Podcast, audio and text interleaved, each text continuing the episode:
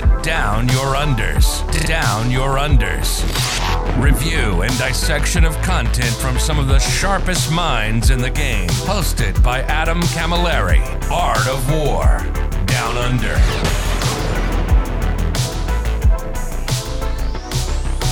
Hello, good afternoon, good evening, good morning, wherever you may be in this big wide world, and welcome to episode 57 of the Art of War Down Under podcast. I think. I mean, I'm so bad at keeping track of these things, but yeah, I, yet I don't get it wrong. Uh, my name's Adam Camilleri, and I'm joined by ah the best Grey Knight player, the best, most dedicated Grey Knight player I know, um, or 2019 and 2021 member for Team Victoria, our the state team in the national competition in Australia. His name is Stuart Train. He's a good friend of mine. Hello, mate. Welcome. Hello, Adam. I'm uh, very excited to be here. Thank you for the uh, very humbling introduction. Uh, no problems at all, dude. And where people, so you're you're quite prolific on the TTS at the moment, aren't you? People may have know you from Van as Vandalex from some of the discords or the or the chats. Yeah, um, uh, my handle is uh, Vandalex on the uh, Art of War Down Under and also the Art of War uh, Discord uh. Uh, so if you see me on there, you can feel free to message me or uh, say hello. Um, and uh, yeah, I'm also, uh, especially at the minute, uh, because our states are back in uh, lockdown, um, I Mm. will be playing most of my games on Tabletop Simulator. So if you are keen to organize a game with me, um, yeah, feel free to at least uh, hit me up because I might very well be down. Brilliant. Uh, just just waves of adoring fans of yourself, just l- just wishing they could play a game with you at the moment. uh, we'll see what happens. Uh, but we're here to talk about Grey Knights. Now, for those who don't know what Art of War Down Under is all about, we are primarily a content review podcast, and we are here to do this over two weeks. We're going to do two weeks. And we're not going to do what me and Liam did last week and just have no restraint and do an entire codex in one hit. Um, we ain't got no time for that this week. Um, so we're going to break this up into two weeks. Most likely, we'll be reviewing everything from the detachment rules, starting on page 60 odd something, I can't even remember, and going through to the stratagem section. Most likely, we'll through the stratagems as well. And then next week, Stuart will be back and we'll be reviewing everything from the Warlord Traits, the relics, uh, up into the data sheets and the most significant data sheets therein. Um, but if you guys don't know what Art of War Down Under is about, this is your first time joining us. It's a two part podcast, the first of which comes out for general consumption on the Competitive 40K Network. Comes out on Tuesday mornings at about 5 a.m. Eastern Standard Time. And then you could find part two of this podcast, which for this one will be uh, list tech and writing lists with the new codex with myself and the wonderful Stuart Trainer, talking about all the ins and outs of competitive list writing, this first press breaking ground on this new new new meta. Um, so we were talking about, you know, how do you build a list from the ground up? Is it a battalion? Is it a detachment? Is it multiple detachments? What brotherhood do you want? What upgrades do you take? What tech do you slot in? What are the good and bad matchups? And so so so much more. Um, if you'd want, do you want to grab those? Please jump over to um, the artofwar40k.com. You can sign up for this podcast for the part two here and the part two of also Art of War Unbroken and Art of War for one lump sum, or buy the one you prefer. In addition, you can also find us over on Patreon at um, Art of War Down Under, and you can sign up there and get some perks in addition. Now, Stu, now that the mouthful is out of the way, um, let's give, give us your first impression. When you so how how keen were you for this book? I know you and I discussed a little bit about we had some trepidation that Grey Knights was on a little bit of a house of cards going into this uh, codex, and it could either tip over or be completely rebuilt stronger than ever. What do you think? Yeah, so uh, like you've already sort of said that uh, I was actually quite nervous going into this codex. Um, I had a with um, the post Psychic Awakening Grey Knights, I had um, a a high level of proficiency with the faction and all of its little uh, tools and tricks. Um, you probably didn't see Grey Knights very often at um, uh, in the meta, at least for ninth edition. Um, They had a lot of sort of flaws that uh, made them very difficult to play, but Mm. um, I think uh, they were one of those armies that uh, the top end players could really get a lot out of the army, um, but they were really punishing and not very rewarding Yeah. for the Yeah. for the sort of the middle tier or the people that are very new to the faction, which made them hard to get proficient with them. Um, Yeah, ex- exactly right, dude. Yeah. It's like we, we talk about linear power a lot, like straight line power. Best example of that at the moment would be AdMech. Like AdMech, you just build it- an, an AdMech list that makes sense, and it has a lot of linear power. Grey Knights had little to none of that. Everything you had to work for all the power, but there wasn't. There was a hell of a lot there. Correct. Yeah, they, they had one of the, um, in my opinion, one of the, the deepest sort of uh, uh, tips and tricks that any army could pull off. Um, Mm. I think they were one of the best defensive armies. They could play in such a defensive manner, still project damage, um, and that meant that um, if you playing turns three, four, and five, you may not have lost uh, very much, and your opponent has already sort of lost quite a few significant pieces. Um, so yeah, I already had in my mind that I I knew a lot of these tools and tricks, judging by the other codex that is that had come out I was expecting quite a few of those tools to get taken away. Um, I was quite, I was correct on that. Um, I think this book is quite an overhaul, um, which at first gave me the initial impression that maybe we had lost more than we had gained. Mm. Um, I was maybe a little bit negative and a little bit hesitant at the very beginning.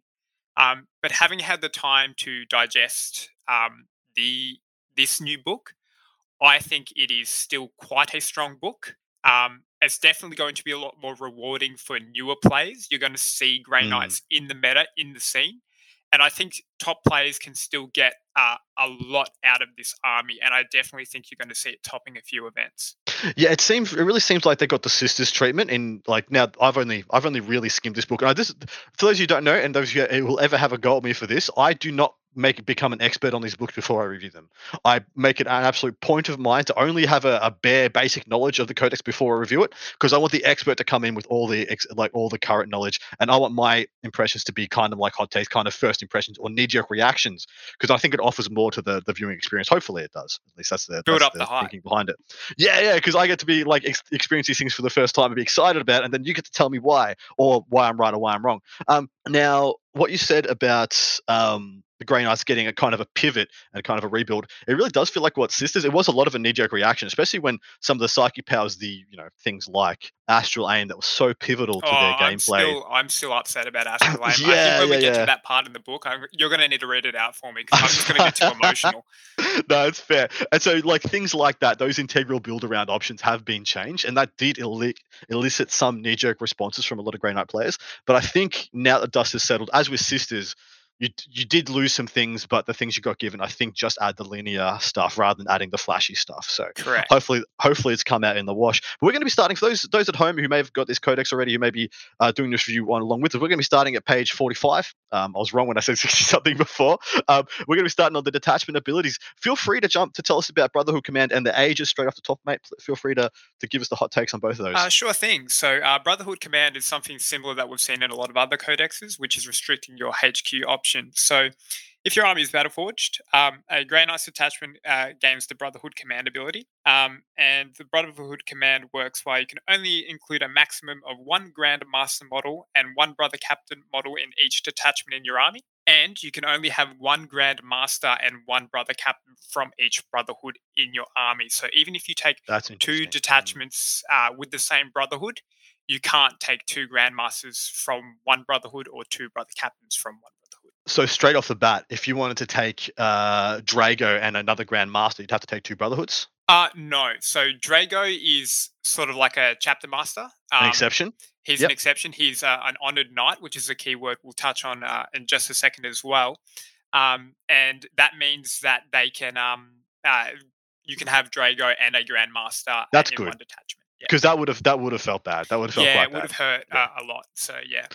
Awesome. What's the Aegis all about? So the Aegis is the essentially the chapter tactics for Grey Knights. If you have a uh, Grey Knights detachment, they gain the Aegis, which is each time a model in this unit would lose a wound as a result of a mortal wound, uh, you roll a d6. On a five plus, you ignore that. Uh, and the second part is if this unit is a psyker, uh, add one to deny the witch test taken for this unit. So people came at this one pretty hard because that's a significant nerf to what they had before, right? So yeah, so previously it was basically plus one to cast and deny for um, for all uh, psychic units in your army. Hugely powerful. So yeah, very powerful. Uh, losing the plus one to cast definitely does hurt. Um, and we still retain the plus one to deny, but there's look, there's going to be more than sixty percent of your games where this never comes into play. Um, there's so many factions that do not have Mm. psykers. There are so many uh, factions that do have access to them, but are deciding not to take psykers for the reasons that you Yep. can, because Grey Knights and Thousand Sons are in the meta. Um, so unfortunately, this part doesn't feel that strong. However, I will make a case for the first bullet point, which is the five up to ignore mortal wounds.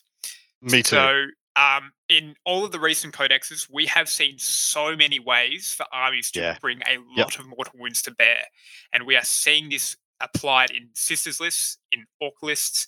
Now, Mhm. Thousand Sons and Grey Knights are going to be throwing out a lot of mortal wounds, and being able to blunt that damage with a five up is, I think, supremely powerful, and probably doesn't get the credit it deserves. It really does not. I've been playing Black Templars, as you probably know, Stu, Yep. for the last kind of uh, most of this edition. If I've been playing between uh, Dark Angels and and um and Templars, and dude, the, the, literally the first time someone blew up one of my Redemptors and exploded in my deployment zone and did the D3 damage to like five units, and I went from not losing a, a blade guard because of the five up to would have already losing a blade guard. You're like, this is a good trade. This trade is fine. Yeah, very nice. Yeah. legit with the amount exactly right with the amount of mortal wounds that are getting placed into literally every single book we've seen so far it's only going to get better i think Yeah, and like put it this way, it just means like um Dominion uh, uh Dominion squads with the the bolters and using I think it's exactly right holy uh, ble- blessed bolts blessed bolts, that's it. Like, you know, that that all of a sudden just doesn't pick up a strike team. They can't rely on it picking up a strike team. exactly And that makes exactly. a big difference uh, when you're playing that matchup. well they just can't be cavalier with it anymore and just guarantee they're going to get value Correct. um, which is which is a huge deal um, brotherhood of psykers um, that's just the breakdown of what you get for being yeah, for being Grey Knights. Yeah, Yep. that's just you get the psychic powers of all the traits and the Yep. strats. Beautiful. Moving over to the next page, then this is the breakdown of the brotherhoods. Now, when we're in, in, in the before before recording bits, I was like, why do they have to put in eight brotherhoods? Why have they got so many? You know, there's only going to be two or three good ones. Blah blah blah blah blah. Um, and then Stu was like, well, they've got eight in the lore out. I'm like, yeah, that's fair enough. Yeah. that's fine. So there's Uh, eight of these. Uh, the reality is, I think there's only about three or four of these you're going to see in competitive lists. Yep. Uh, if there's any Well- that you like in the law, feel free to play Le- them, of course. Um, legit if there are four good ones that is way better than most. Like we t- uh, we, Yeah. we joked about um Custodes um or and um and death guard in the pre-show as well because there's only like one or two of those that are worth using out of the the six or seven or nine whatever they got. Um but yeah let's go into this first one. This first one is sword bearers. I'm going to read out your whole thing then we'll get Stu's hot takes and then we'll go tit for tat. Um their stratagem is 2 cp marked for death uh, use your stratagem at the start of your shooting phase. Select one enemy unit within 18 of and visible to a sword bearer psychic unit from your army. Till the end of the phase, each time a friendly sword bearer unit makes a ranged attack against the enemy unit, add one to the attack's hit roll. So 2 CP for a point at plus one to hit. Um, and then the psychic power is Empyric Lodestone. Uh, Malediction has a warp charge value of 7. If manifested, select one enemy unit within 18 of the psyker.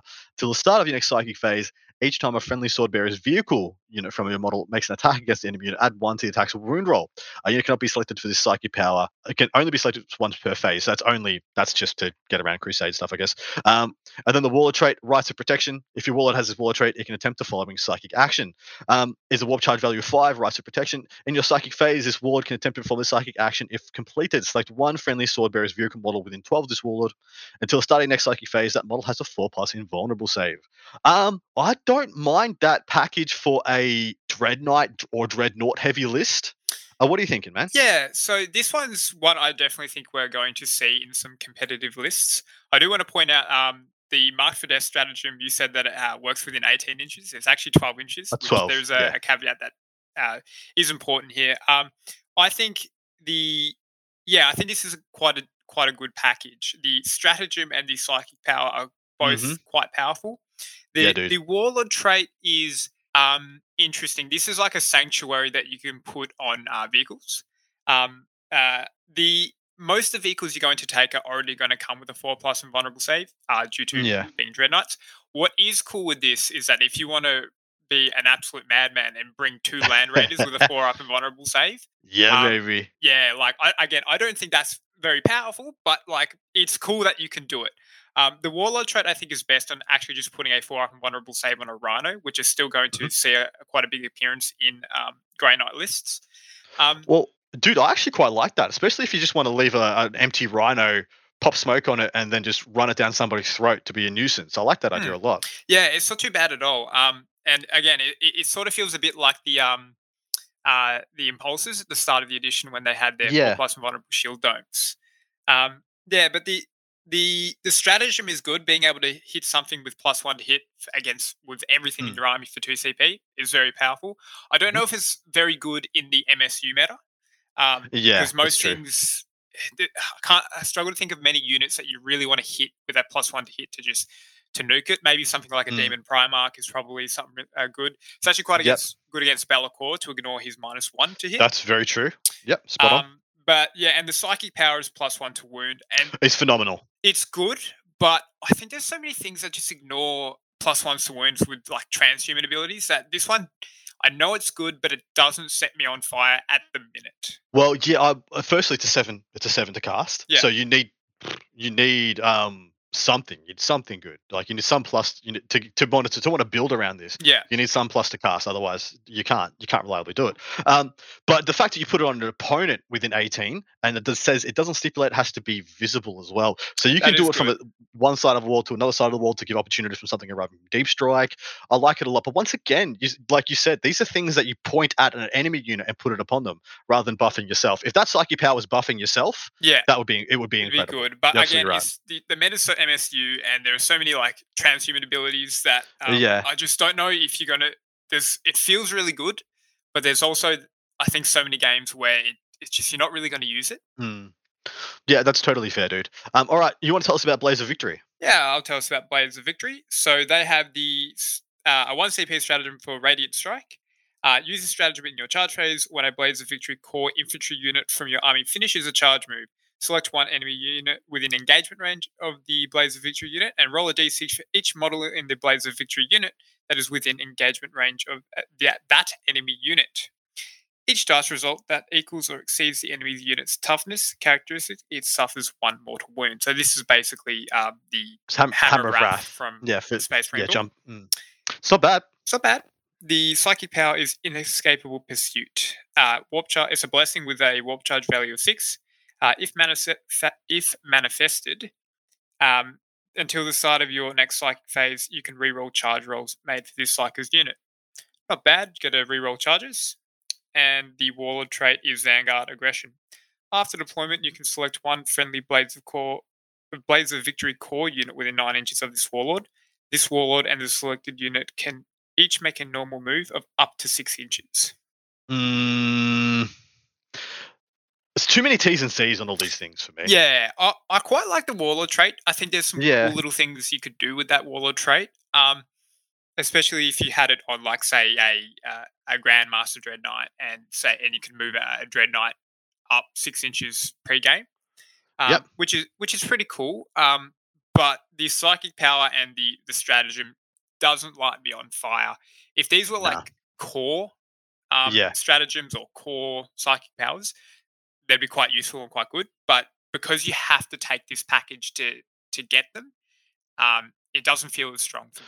Uh, By core, you mean if this was just in the in the stratagem Sorry, section? yeah, if this was was in the just one of the regular section, powers? Yeah, exactly yes. right. Exactly right. Because you're giving, you're already. I compare this to a plus one to wound already, and even though we weren't we weren't crazy about the plus one to wound, even though it's strong in the right situations, this is just worse. Yeah, just it's just worse. worse, Um, yeah. worse. Um, I do really like the Warlord trait, except why is it just not a redeploy?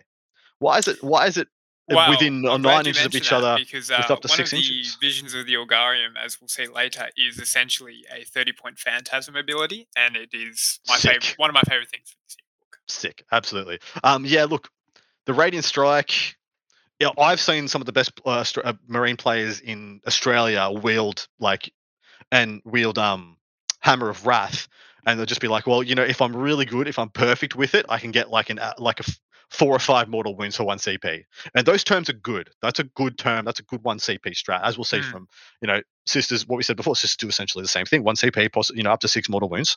Um, but yeah, like to give it if that was a core strat, sure. Like if you could just sprinkle it in on demand, but having it being the one, the only one you get for yeah being a, I yeah don't like it. That Yeah. package doesn't do it for me. Yeah, it doesn't Um, excite me. Wardmakers up next. Uh, Masters of the Word, one CP. Use this stratagem in your command phase. Select one Wardmaker's character unit from your army. Select one psychic power from the dominant discipline that model does not know to replace one of the psychic powers that does. So, psychic familiar from Chaos. That's really nice. Um, psychic power is projection of purity. Malediction has a warp charge value of six. If manifested, select one enemy unit within 12 of this psyker. To the start of your next psychic phase, that unit is not affected by the aura abilities of models in its own army. And then lastly, the Warlord trait is Loremaster. Each time a psychic test is fa- is taken for this Warlord, if the result of the test was an unmodified result of eight or more, uh, and it was greater than or equal to that power's warp charge value, your opponent cannot attempt to deny. Um, so, of course, if you manifest on an eight or more, and it took an eight or more to cast, can't be denied. Um, the turn off auras is something we're seeing pretty judiciously, and it's also the um, I don't do not mind uh, that stratagem either. What are your, what are your top takes, brother? Um, yeah, so I think if you're taking this Brotherhood, you're taking it for the Warlord trait. This Warlord trait's quite powerful, especially Mhm. if you're in a meta with uh, a lot of sisters or a lot of T Sons and yeah, T Sons and other things that are, you're really worried about having your psychic powers denied. Um, I, I don't think the psychic power is that powerful. Um, I think its main use is going to be, say, hitting a unit that's being affected by rites of war. You can Yeah. just turn off, uh, essentially turn off obsec on that unit.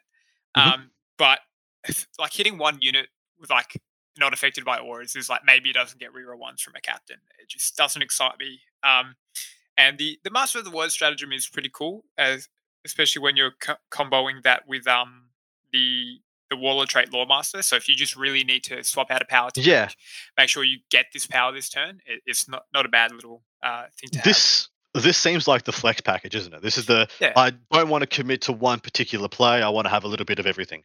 Um, and I look for, and for those terms, I don't mind it actually. Yeah. The uh, the swapping out of psychic power, I think that's been used by chaos players forever ad nauseum. It's it's very good. Yeah, Um, and when, when you need to swap out power, you're going to be happy you can.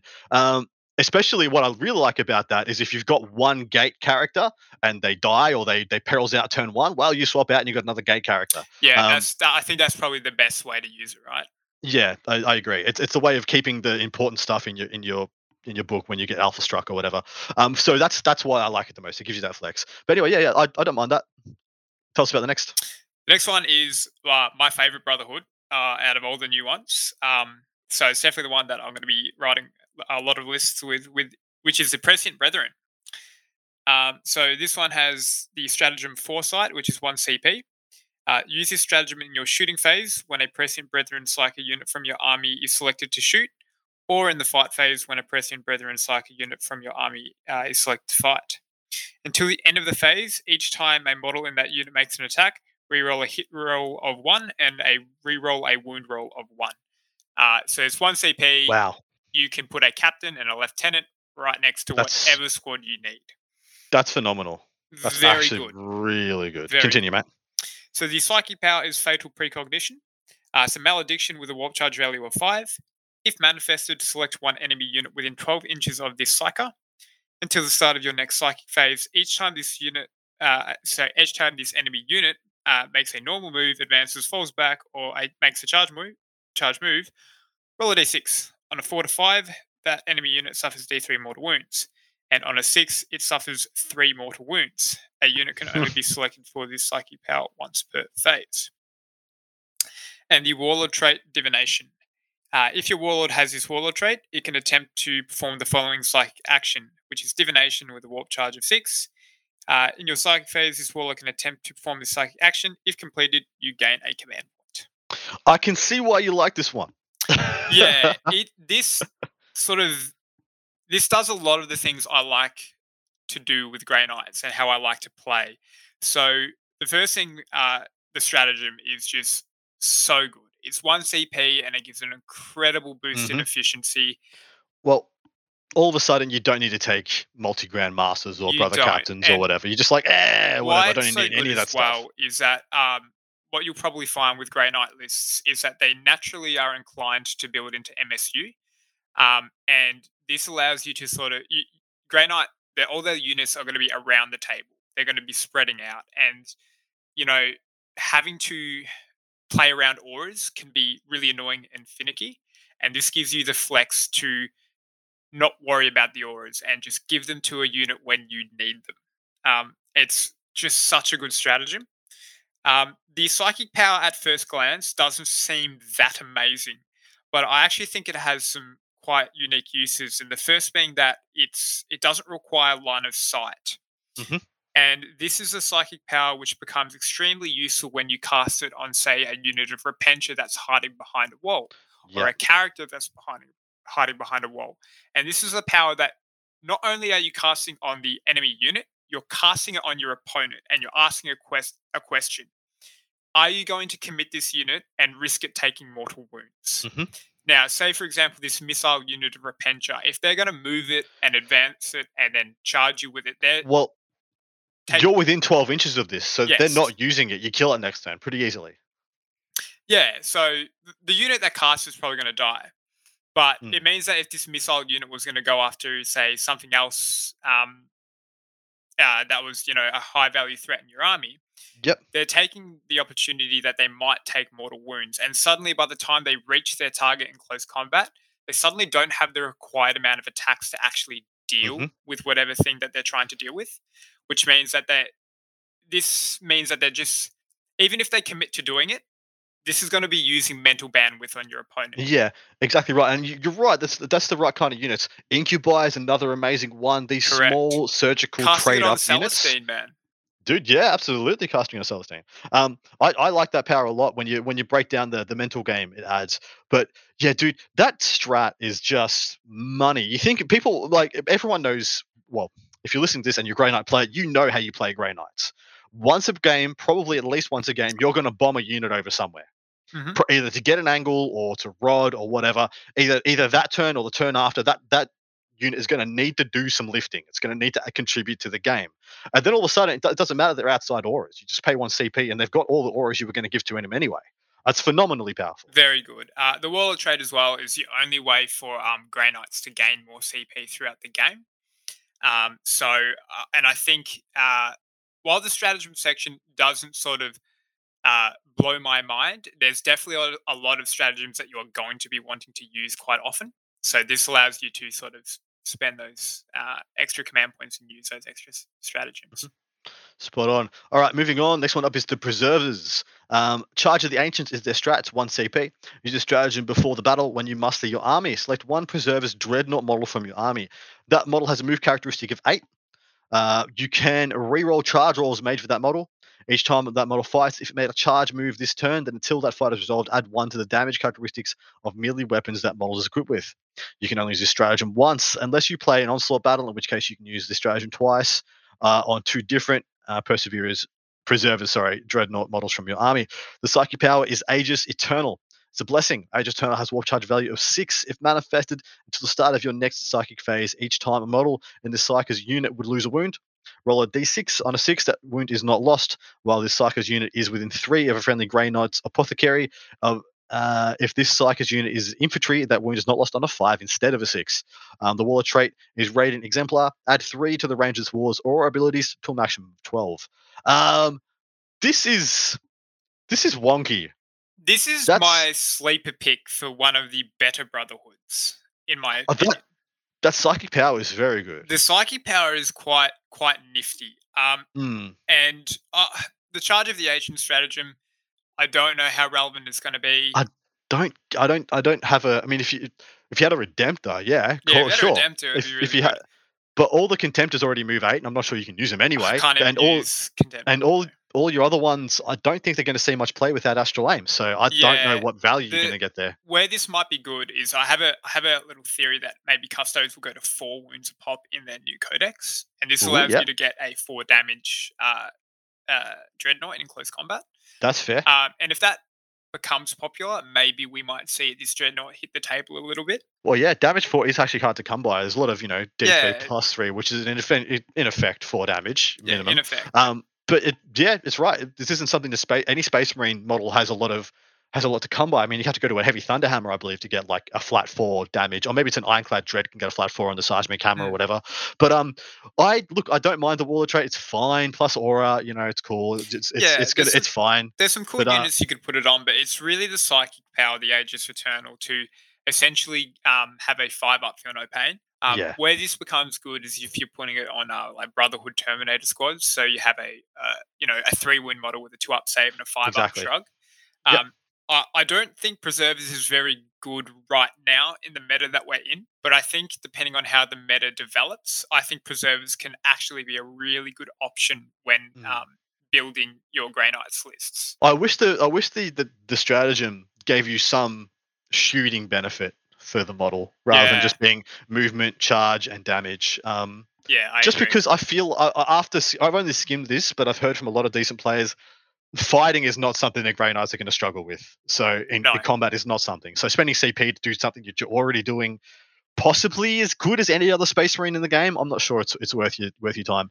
Um, all right, next up. All right, next we have the Rapiers, which is one of the uh, Brotherhoods you are definitely going to be seeing on the tabletop.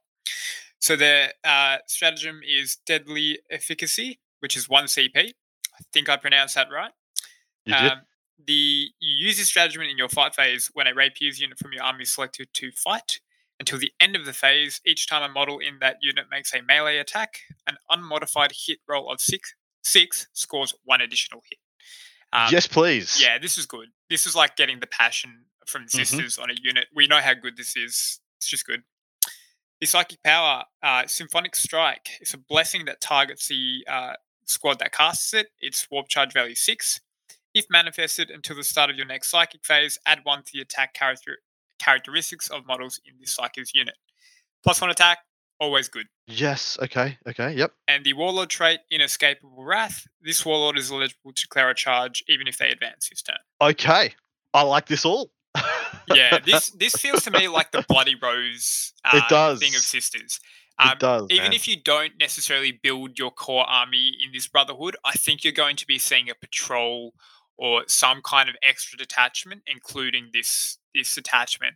It just puts your your already good combat squads and turns it to to eleven. Um, over the top. Yeah. Absolutely Yeah. over the top. it's very powerful. Uh, yeah, and yeah, I think most Yeah, well, every- every- going to have this. Everyone knows how good Repentia are. Repentia hit on fours with rerolls. It, it's you know you can take Draigo and just point at someone and give him rerolls because he's a, he's a GM. Yeah, he's a He is, yes. um, and so just re- hitting on threes, re-rolling sixes of extra, you're going to end up with like two or three more hits than you had to start with. Um, Yeah. and then yeah, give him plus one attack. and as you'll find, Grey Knights have a, a, have had a big increase in the number of attacks they can put out. Mm, Um, so yeah, it just gives you additional chances chances to roll sixes. So just good. I think it's very good. This is the best one I've seen so far, um, hands down. Yeah. Just because it, it all works together. Like it's all a great. You have okay, cool. Aggressive, you know, merely buffing, Yep. CP, uh, CP usage, aggressive psychic power, and then even the warlord trait. I do not, I don't mind. I mean, sorry, Yeah, how far, how far did Dread Knights move now? Did they move twelve They're, now? they're a nine inch move. No, why? They did go. They did increase. They were an Uh, eight inch move, so they did. Yeah, but uh, yeah. Look, it's annoying. to be honest, though, I don't think you're going to see this on uh, on Dread Knights anyway. Yeah. uh, Dread Knights want to be shooting. Um, but um, the the Warlord trait's not bad. I just think, to be honest, most of the characters in this book, you don't really want to um invest in too much in terms of making them like smash characters or anything. So um, you're saying this is bucking a bit of the, the current trend, and this isn't a hero hammer. No, I think there is one character which we will talk about, um, which definitely I think is going to be in every every um Grey Knight list, um, which is basically a Grandmaster Dread Knight. You've pro- if you've watched any of the battle reports online, you've probably seen this. Um, Mhm. But um, like if you're expecting to build um, you know, like a just a regular grandmaster and make him really smashy.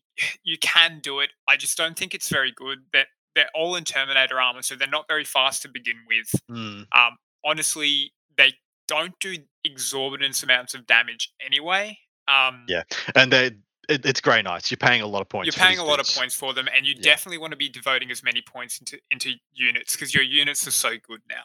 Mm, spot on. All right. Next up is Exactors. Um, uh, satanic. Sa- sorry, Sanctic Guardians. satanic. Satanic. oh, it's a different book. Podcast Different going into a bit of an interesting turn.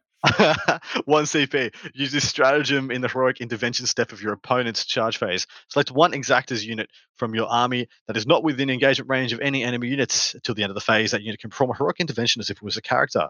Psychic power is Fires of Covenant. Witchfire is warp charge value of five? If manifested, select one enemy unit within engagement range of this Psyker's unit.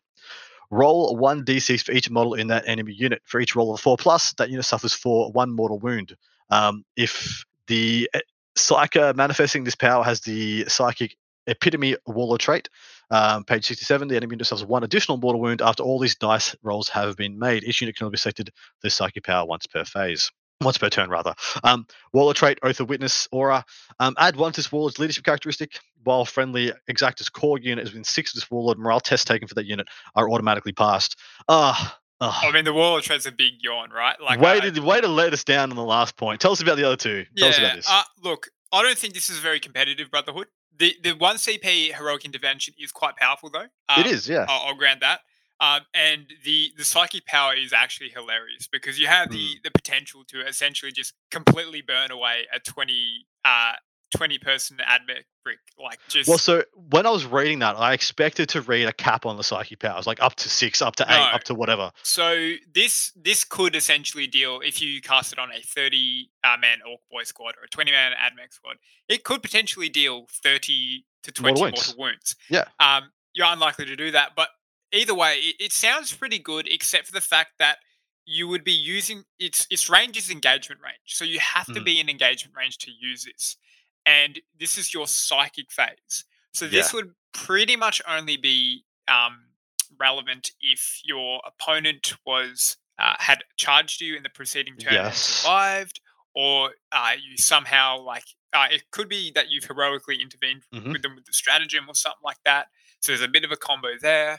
But it's just so hard to get the opportunity where you're going to use this and it's actually going to feel relevant because Mm-hmm. you could just dump a heap of smites into this unit anyway. And it's a good thing to mention that um, Grey Knights now just have normal smite instead of the Yeah. rites of banishment. So yeah, I, I just don't see this being very, very useful to be honest. Look, that a heroic inter- one CP heroic intervention strat is just good. It's just plain. It is good. just good. Yeah. Um, but it's not enough to make this package worthwhile because, No. like you said, the psychic power is so unwieldy. The T's and C's are actually horrible.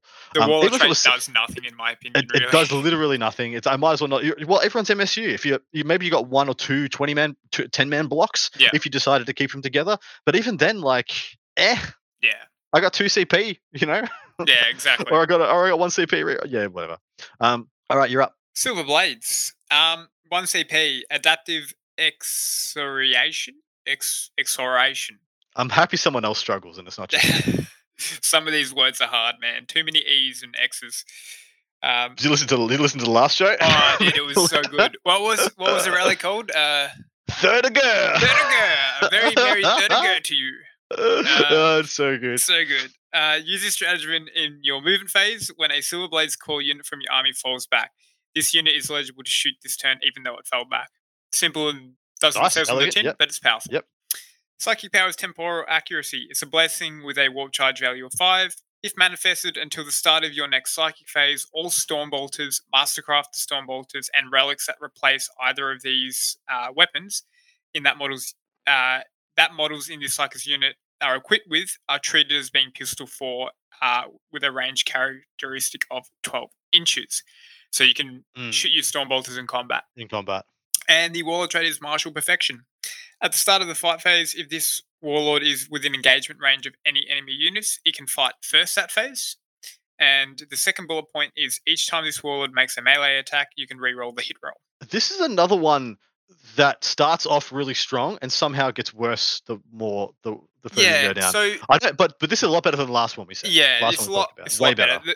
The, stratagem for one CP to fall back and shoot is uh, quite nice. Um, Yep. My only worry is that a lot of the time you're probably going to gate whatever unit that you need to get Mhm. out of combat to shoot. Um, Mhm. Also, as we'll touch on later, there is another one CP one CP stratagem to fall back, shoot, and charge for some units. So that makes this stratagem just feel less um, less Relevant. required. Yeah. Um, the the psychic power to put your storm bolters into pistol four. If this was in the last Grey Knight book, I would have said it was one of the best abilities in the book. But in this book, when your army is so good in close combat, I, I mm-hmm. struggle to think where this is going to come up and be really useful. I agree. Yeah. I agree entirely. I mean, if they've got a no fallback, if, if Grey Knights have a later on this book have a no fallback relic or something, or if they they're They an army that I is- you beautiful, beautiful. I was about to say that would make this good because you can just tap, deny fallback, pile in console, shoot them dead with with you know pistol storm bolts and charge off into something else. That would be absolutely amazing. Um, but as it doesn't really have an activator, what are you going to? Ch- so it really this only works if you get charged again, like like we talked about in the last one. Yeah. If you are you're so killy right now and you're so killy on demand right now that when you charge stuff and it lives, you're probably dying in return. Like you know, you probably probably, don't- are, yeah. yeah, yeah. If it was, if it was like, if it's a Mortarion, you know, shoot. and Secondly, shooting Stormbolters into Morty in the next phase, if you do survive, ain't gonna make much of a diff.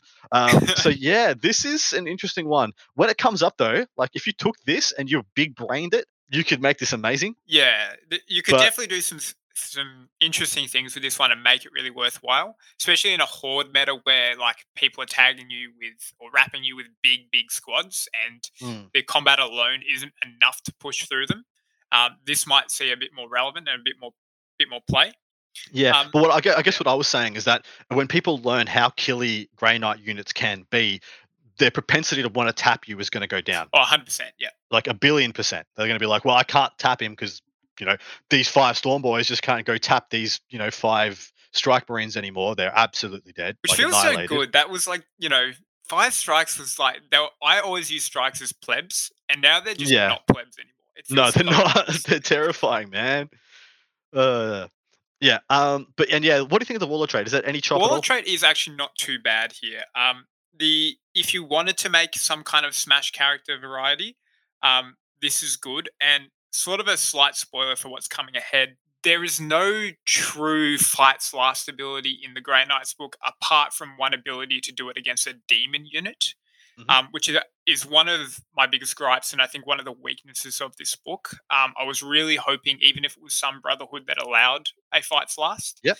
um, because Fight's Last is so important. It's it's one the of the game core at the minute. tenets. It's one of the core tenets of the game. We talk Yeah. about I talk about this on some other podcasts, sometimes on here. But the uh, the what made what the stratagem section really held up or or, or won or lost a book in eighth edition. It was how good was your stratagems meant Yeah. how good your book was. Like you think about Custodes, uh, essentially Custodians, sorry, was essentially an evergreen book because it had such good strats. It wasn't top table because of the dint of how it played the game. Yeah. But it was never a bad. It was always a hard matchup because just they had the, such depth in their stratagem section. Yeah. Um, now all those all those um, eighth edition books were built on. Uh, if you had a good stratagem section, you had a decent a density of double activations. You know, shoot twice, fight twice, move twice. Yep. Um, you had you had some ability to mess with your opponent's charges or have amazing Overwatch or intercept. And then you had um, what was the last one? There was a third one. I, I did that. I've done this a million times. Um, there was uh, either no, there wasn't no fallback because that came along later. Was it the this ability to just fall back and activate?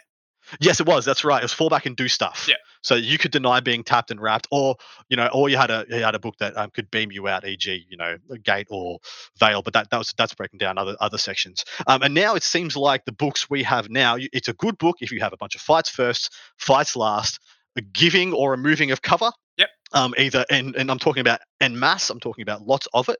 And then you have then if you have a like if you actually have a decent double activate, it's essentially like a diamond in the rough because it's so they're so few and far behind. Well, if you have it on a unit, that's worth building around. You know. Yeah. So there's quite a few options in the Grey Knight books to get fight first, um, which Mhm. is not too bad. Um, but there there isn't um, uh, apart from demons, there isn't a fight last ability. Sorry, and hurts, and the other but the other basic tenet is the redeploy the redeploy, yes, or the which, or yeah. the put yeah put in reserve or the the infiltrate essentially. Um, and yeah, I'm I'm well.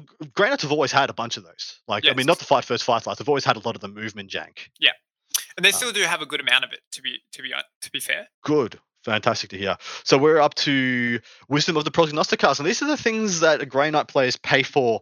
You know, e.g., your you know Master of Sanctity, your etc. etc. This is what they're doing. The stuff that they pay pre-game to soup up their characters. But there's two trees of this. You want to break these down for us? Tell us what these are about. yeah. So um, these are visions of the Augurium and gifts of the Prescient. Um, they more or less do the same thing. I don't really know why they've been separated into two categories, to be honest. Um, but basically, these are once per game abilities um, that you pay points for on your characters, and um, yeah, they give you a, a niche ability that you can use. Um, Well, it's, uh, which sounds quite similar to what Sisters and Blood Angels got. Yeah. yeah, yeah, these are very quite similar. I, I think they're probably most similar to the Cryptek Arcana, but Mhm. they're just not bad.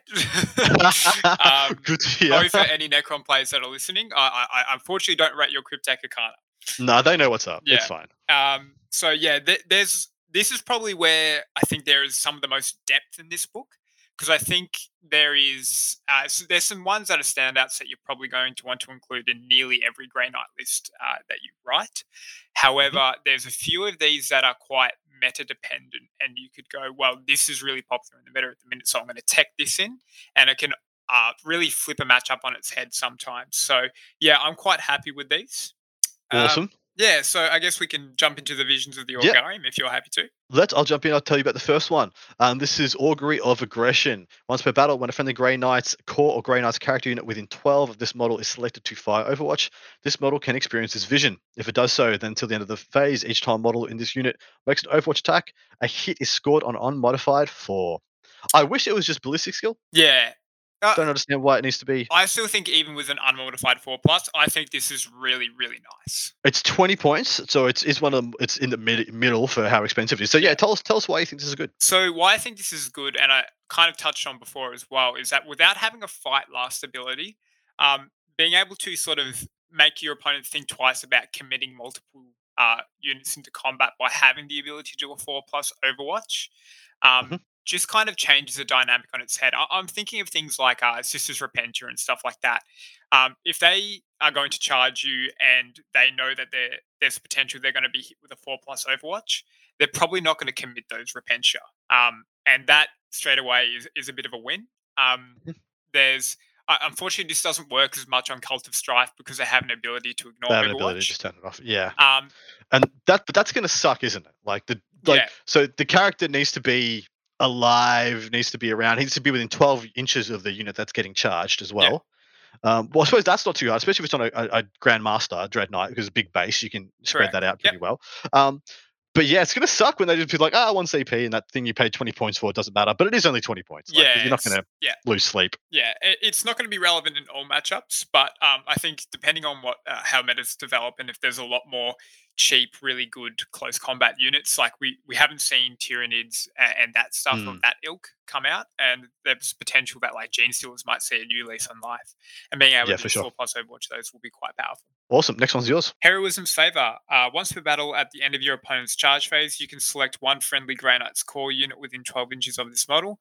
That unit can perform a heroic intervention as if it, as if it was a character, and this is 15 points. I like this one. a I lot. I like this one a lot. And this sort of, I think it was the Exactors, I think, earlier that had the one CP heroic intervention strat. Mm-hmm. Yep. Yeah, you're probably not going to take that Brotherhood because you can just take just this. take this. Yeah. Yeah. So a grown up's core within 12 of the model. And it doesn't say it has to it has to charge, you know, or end closer to this dude. It can just go off in a different direction wherever it wants, really. Um that's I like it a lot. I like it a lot. Because you can advance and charge, Yeah. you can set this up, you can trail back to this dude, you can do a lot of things. Yeah, yeah. This is this is quite nice because, like, as we already know, Ninth Edition is really primary mission focused, and Mhm. being able to stop your opponent, um, just like putting five dorks with objective secured on an objective and taking it away from you is uh and is just good. So you can just Mm. you know make a unit just die by putting a strike team or something of that ilk into it. So this is really powerful. Beautiful. All right. we- Next up, we have Noble Death, which is a 20 point upgrade. Um, it reads as us. Once per battle in the command phase, this model can experience this vision. If it does, until the starting next command phase, against the following ability: a Noble Death Aura. While a friendly Grey Knight's core or Grey Knight's character unit is within six of this model, it gains the objective secured ability. Um, it can set to defend, and it can set to defend. If a model in this that unit already has the objective secured ability, any model counts as one additional for determining uh, control of an objective. So once per game, you can turn on a six-inch aura of obsec or double obsec if you already have it. Uh, I like that. Twenty points. Yeah, I thi- think you might. this is good for twenty points. Yeah, it's very good Um, for twenty points for sure. The also the ability to set to defend um, is actually something that it's easy to miss. Um, Hmm. but I use the ability to set to defend and um, hold steady, which is to give you a five plus Overwatch. I use this in nearly every game that comes up and, and that I play, and I think it's uh, uh, one of the things that people need to pay more attention to when playing their games because it is a really significant buff, Mhm. and um, th- yeah, this just gives you that to sort of essentially hit on twos in close combat. It's quite good. I have never used it, mostly because I never remember to. Yeah. Oh, I use it. I use it a lot, and I, I got to say it's it's a really niche thing, but it's very powerful. Well, I facepalm at the end of being like, man, I could have won that combat, or that pivotal combat, Yeah. if I'd have remembered. All right, this is the thirty point one. Tell us about it. This is Omen of Incursion. So once per battle, at the end of your reinforcement step of your opponent's movement phase, this model can experience this vision. If it does, select one Grey Knight's core or character unit from your army that is not within engagement range of enemy units.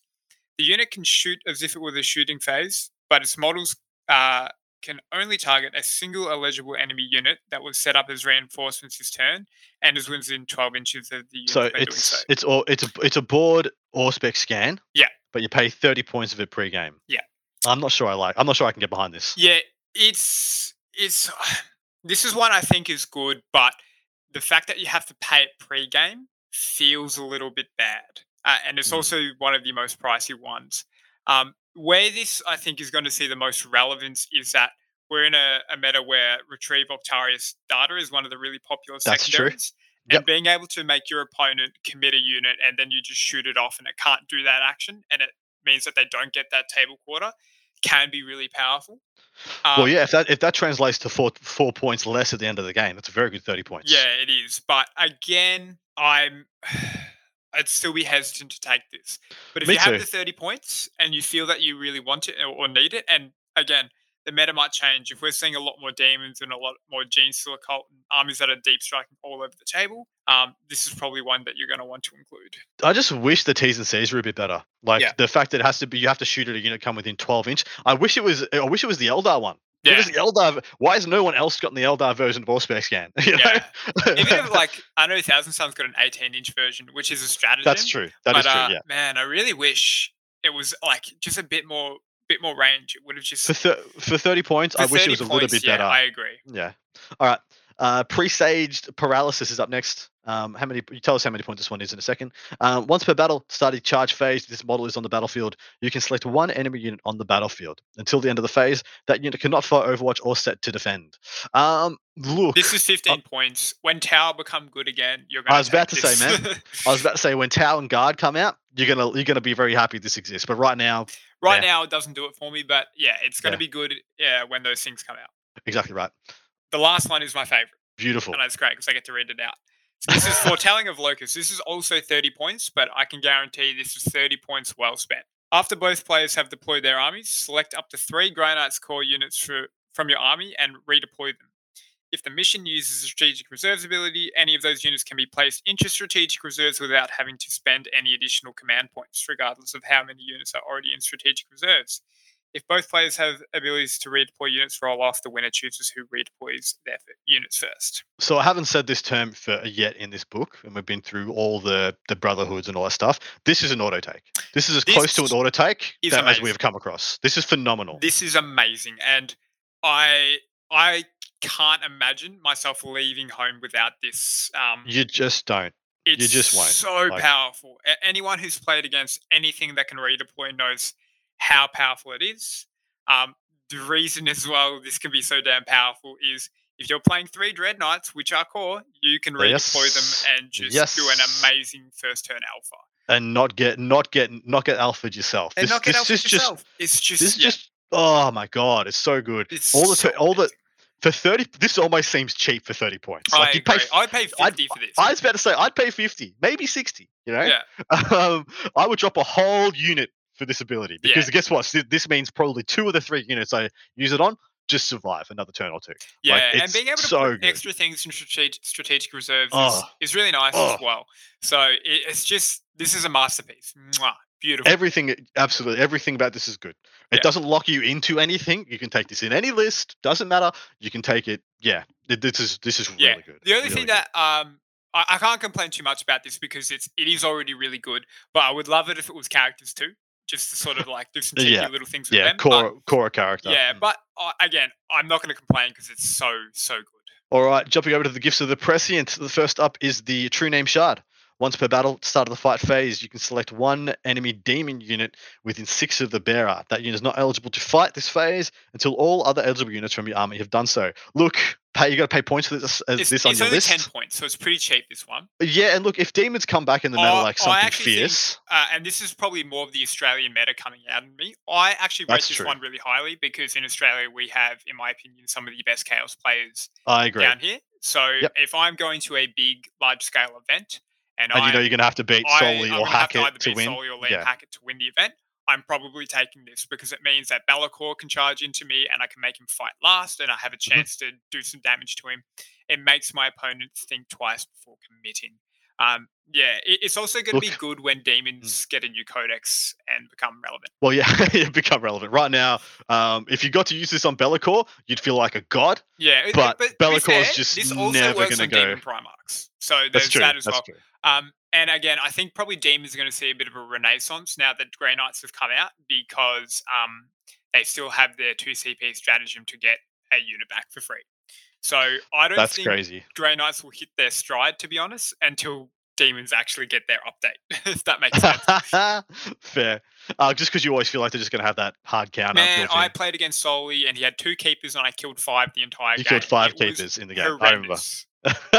All right, next one's yours, mate. Uh, this is temporal bombs. Uh, before the battle, select one area terrain feature that is not within your opponent's deployment zone and note it down secretly on your army roster. The first time an enemy unit starts or ends a move uh, or within that terrain feature, reveal your choice and roll a d6 on a 2 plus unit suffers d3 mortal wounds. Look, this is the dud. this is the dud. There's always going to be a dud. This Oh, is it. It's cute as hell though. You're gonna It's feel like you're activating your I- trap card, and you're gonna be like, "Ha ha! know, ah, to the Shadow Realm. One mortal did- wound." What I wish it did as well is that it dealt the mortal wounds and the next Half turn move. it halved its movement. that would be that phenomenal. would have been nice. The literally the only way I can think this is useful is if you're playing sisters and they just put a Crusader squad somewhere and you just go, ha, that Crusader squad's dead. Like, Exactly yeah, right. But but it's not a thing. I've never It's heard just- of this one. It's it's 15 points, and I've never heard of it already. yeah. Um, Servant of the Throne is up next. This is the 20 point one, and it reads as thus: um, Once per battle, when the bearer is selected as the target of an attack, it can use this gift. If it does, then until the end of the turn, bearer has a three plus invuln. Look, that's not bad. Is there anything that stops you from taking this on a Dread Knight? Nothing. So this Okay, is very this is good. And this, This is, is a, good. a- a big part of the puzzle for uh, the the main character that's going to be in every list. Um, Yep. Yeah, this is just good for 20 points. Getting a, a three plus invulnerable save for a turn And is it is- very good. A three plus invuln is so damn hard to come by now. Correct. It's yeah. so very hard to come by that when you can get it, take it. Um, all right, what's up next? Uh, the next is Deluminator of Majesty. Uh, when you give a model this gift, select one bolt weapon that model is equipped with. Once per battle, when the bearer shoots with that weapon, you can choose for it to fire Deluminator of Majesty bolt. If you do, you can only make one attack with that weapon, but if it scores a hit against a demon unit until the start of your next shooting phase, that unit loses any aura abilities it has in addition to any normal damage. Uh, Mm, yeah. I, look, at the minute, there, I can't really think of There are no auras worth turning. Yeah, well, was no- auras that are really worth turning off. The only one I can think of is like turning off um, Mortarion's aura to turn off auras. Oh, that's a thing. Yeah. Wow, you're right. You're right. That's I mean, that's Morty's not drop- bad. Morty's dropping off hard, but if Morty is a is a, a staple in Yeah. your meta, then this is pretty cute. This is not it's 15. I think it's 15 points. Did I just did I just remember that right? 15 Yeah. points. Um, uh, it doesn't turn off his yeah, 15. contagions, unfortunately, but it will turn No. off his uh, aura thing. Um, and Grey Knights do struggle to kill Mortarion a bit more now. Um, in the Mm-hmm. in the last book, he was almost a laughable threat because you know Because you could just force through the four yeah, mortals four mortal yeah, smites. per smite. Yeah. Now we don't have that. So Mortarion is actually harder to kill for Grey Knights. So, you know, that's uh it's not a, a bad little bit of tech, but yeah, I don't know how maybe in the new demon book this might see a bit Yeah. more play.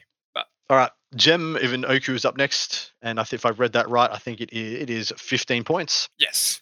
All right, once per battle, when the bearer is selected to manifest psychic powers, you can use this gift. If you do, then until the end of the phase, each time the bearer attempts to manifest a psychic power from the Dominatus, Dominus discipline, add two to the attempt's at psychic test. I really like that one, coupled with that 8 plus can't be denied. Yes. Uh, except for like, that uh, is uh, unmodified at relevant eight. So this won't affect Ah, that. balls. Yeah, fair. Good call. this is a nice little relic. So It's nice, um, yeah. this is you're going to put it on. Uh, for me, I'd be putting on on whoever has Gate of Infinity. Um, Yeah. The one of the nice things about this book is that Grey Knights definitely feel a lot less reliant on their psychic powers now, um, Good. which is nice for the sisters matchup and stuff like that. The main power that I feel that I want to get off every turn is just Gate of Infinity. Well, it's because it's uh, uh, that's because I'm assuming when we get to part two, we talk about secondaries. Things like Yes, Rodder and Gage are still mainstays for correct, GK. and just Yep. Gate of Infinity is so powerful with this army. it's oh it's it's always been powerful. It's and, always uh, been powerful. it's ridiculous. Yeah. but it just feels so much more relevant for some reason with this with this book. It's just Mm. yeah, incredible. Um, so yeah, this is um, and yeah, this is it's just nice. There's a few little things you can do, um, which you might talk about a bit later. Uh, or is there any way to get a is there any way to get a three cast librarian? No, there's um no. Bugger. Well, so yes, it is, but you just pay command point to cast an additional. Okay. uh, Well, that that that'd be worth it then. If you go you go for a Yeah. turn, you get three casts off, pop this plus two on all of them. That's pretty nice. That's value. Yeah. All right. What's the last one? Uh, last one is Severance Bolt. Uh, when you give a model this gift, select one bolt weapon um, that model is equipped with. Uh, before the battle, select one enemy character unit. Once per battle, when the bearer shoots with that weapon, you can choose for it to fire a Severance Bolt. If you do, you can only make one attack with that weapon, but when selecting a target, you can ignore the lookout sir rules so long as you select that target, that character unit as the target. When making an attack with the Severance Bolt against that character unit, if it successfully hits that target, it suffers D3 mortal wounds. And if it's a Psyker, you roll 3d6, and if you beat its leadership characteristic, um, it loses one psychic power it knows randomly. Um, This uh, one, I, I, I hate Yeah. it. yeah, I hate it as well. The big reason I hate it is that you have to pick the character pre-game, yes. and So- that character's just going to go, "Cool, I guess I'm just never going to show my face." no. If this Uh, was just there- one once per game, ignore lookout sir, lookout sir, and put D3 mortal wounds on a character, this would be okay. For 30 points, probably not. Is this 30 But- points? It's This is the most expensive one, brother. Yeah, okay. Yeah, you 30 points is horrendous for this one. Unheard of. Yeah. This, this is, This yeah. is uh you can forget about this one, boys, because I'm, uh, I, am sorry. At every level, this just got, got worse. this is just um, ah, yeah. It's a bolt weapon. It's not a psycannon or a silencer. yeah. Um, so it's not. It's not even the thematic weapons for the t- for the GKs. It's only D3 mortal wounds, which isn't enough to kill any character in the game in one shot. It'd which be you only nice get if to it was this. like, you know, it'd already taken a few wounds and you could just plink it off. But yeah, Mm. it's really not good. It would be cool if you made it take D3 mortal wounds and suffer perils of the warp. And yeah, then like so, so you took two D three and the la- the second one, second instance was the perils, then it would be worth it, you know. Um, and the losing one random psychic power, I should for thirty points, I should be able to pick that psychic power. I should be able Yeah, to pick exactly. Yes, I agree. uh, hundred percent. Um, all right. So going through those though, uh, you you're you're correct, man. There is a lot of power there. Um, Yeah. I do. I really like the um the heroic intervention one. I really like the the one the terrain feature. What's hilarious. Oh, it's cute, isn't it? I kind of uh, want to just write a list with it in there and just, I know. just like, oh, you know what? You're gonna Gotcha. take D3 water wounds. Gotcha. Yeah, da, da, da." Got him, got him. Yeah, get one up on him. Um, look, servant to the throne is the obvious, the obvious one for me here. Yeah, the three plus Yeah. invuln. Yeah, three plus involves really good. The gem's good as well. Um, true name shard is going to be relevant. Um, At some point, yeah. yeah. and um, uh, unfortunately, Deluminator of Majesty might see some play depending on how things shake up. But yeah, yeah, easy done. And as for the um, for the one the um, the visions, Mhm. uh, it's just the la- so there actually is a lot of power there. Like the the heroic intervention one is is just plain good. Yeah. Um, the I can't. My brain is just like the four. Uh, sorry, a noble death is actually just plain good as well. Just getting a Correct, six yep. inch aura of obsec or double, Yep. and um, the foretelling. So there's three in that one that are all like so. The first two, the Hero's favor for the intervention and the obsec, are bordering on most armies. Most you- most should consider this, but foretelling every army should just have that. I think. yeah, agreed. Agreed. If you if you want to if you if you're taking a competitive list, I think every single army. Yep, definitely agree. All right, my brother. We are into the stratagems. Stratagems. Fantastic. All right. Uh, jumping in, this is page 58. Here is the first one. We have four pages here, and uh, we're just going to smash them out. Um, psychic channeling is up next. Uh, up first, 1 CP. Use a stratagem in your psychic phase when a Knight unit from your army is selected to manifest a psychic power. At the end of the phase, each time a model a psychic test is taken for that unit, roll an additional d6 and discard one of the dice. So 1 CP, every cast from that unit is uh, an extra d6, discard one of them. That's really good. Yeah, this is good, especially because we now lost the plus one to cast. Exactly Um, right. For me, this is the kind of uh, uh, this is a stratagem that I'm going to be putting on Bread and butter. uh, my guy that's going to cast gate nearly every Yeah. turn. Uh, if Yeah. I want to like ensure that it goes off, um, and generally you're going to be putting on someone that can cast two, so they're going to cast the second power, which is pretty important as well. So yeah, this is just good. For sure. Next one's yours. Uh, this is a classic. It's coming back. It's Psychic Onslaught with one C- one CP. This used to be two, so this is already beautiful. Uh, use this stratagem in your shooting phase when a Grey Knight Psychic unit from your army is selected to shoot. Until the end of the phase, each time a model in that unit makes an arranged attack with a psi weapon, add one to the strength characteristic and improve the armor penetration of that attack by one. Amazing. Just good. One CP now. It's just so good. Oh, dude. Yeah. Just the value that adds to just a unit of um purg- purgations with like four side, four Yeah. And whatever. Dreadnoughts too, man. crazy good. Yeah, ex- yeah exactly. In Grey Knights, uh, sorry, Dread Knights, and for one CP now, it is so palatable. It is so Yeah, I mean, look, I was using this at down. 2 CP and I didn't even Yeah, think twice. Ex- so- exactly right. it's crazy. Um, all right, Steel Heart is up next for one CP. Use your stratagem in your fight phase. In your fight phase, um, when a Grey Knight's terminated from your army selected fight, to the end of the phase, each time model unit makes a melee attack, add one to the attack's hit roll. So that's usually there's just a one CP strat for plus one to hit in either phase. Why is this one locked to the fight phase? I don't know. I that one hurts a little bit. I was like, Grey Knights and Terminators are almost almost like Synonymous. you know. Yeah, they are. Uh, and it's just like it, it's still good.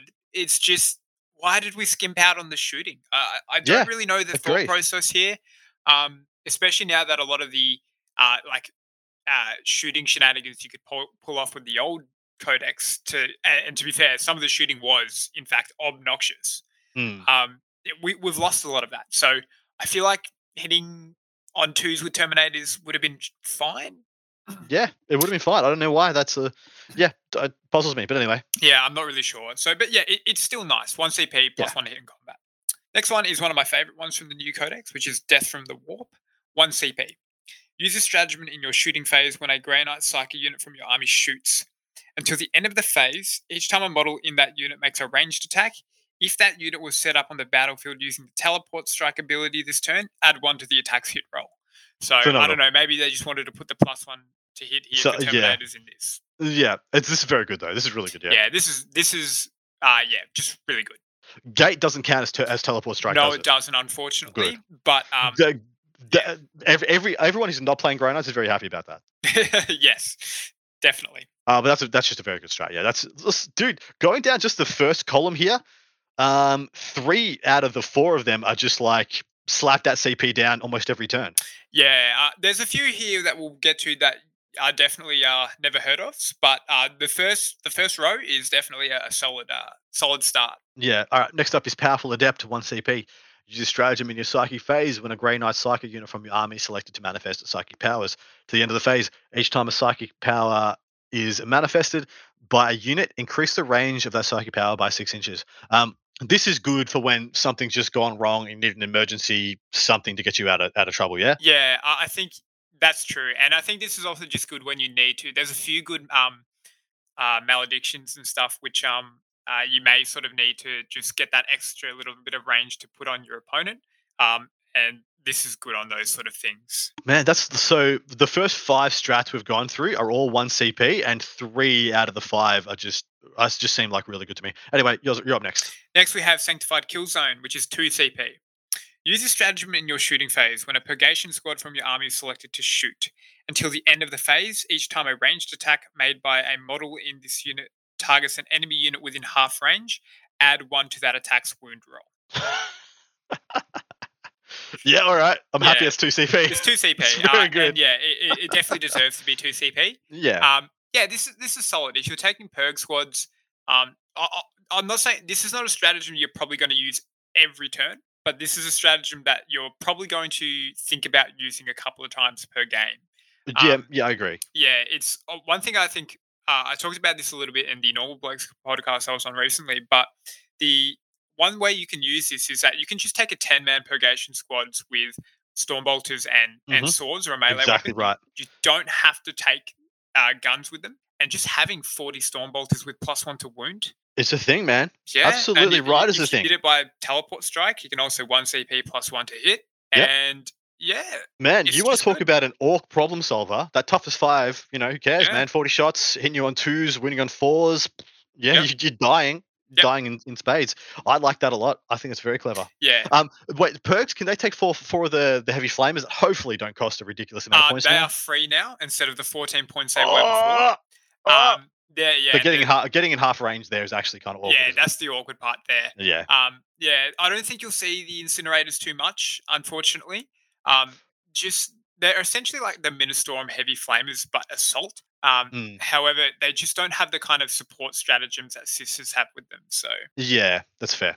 All right, next up, Final Justice. Uh, 2CP. With you know, they're making such a statement with that name. This this strat I know, hold such up. a cool name, Uh, Final Justice. it? um, uh, use this stratagem in the fight phase when a Grey Knight's character model, excluding Castellan Crowe, from your army that has not already been selected to fight this phase is destroyed. Do not remove that army, f- uh, that model from play. You can fight. Uh, so it's a fight on death. Everyone except Castellan Crowe. Yeah. Um, Final Justice. Ah, doesn't nah, not good enough. Nah, I expected better from that that title. Yeah, it's it was such a cool name for what a stratagem we've seen a million times anyway. Yeah. Um, this year also used to be one CP for Grey Knights. I don't know why it ever was just one CP for, yes. for Grey Knights.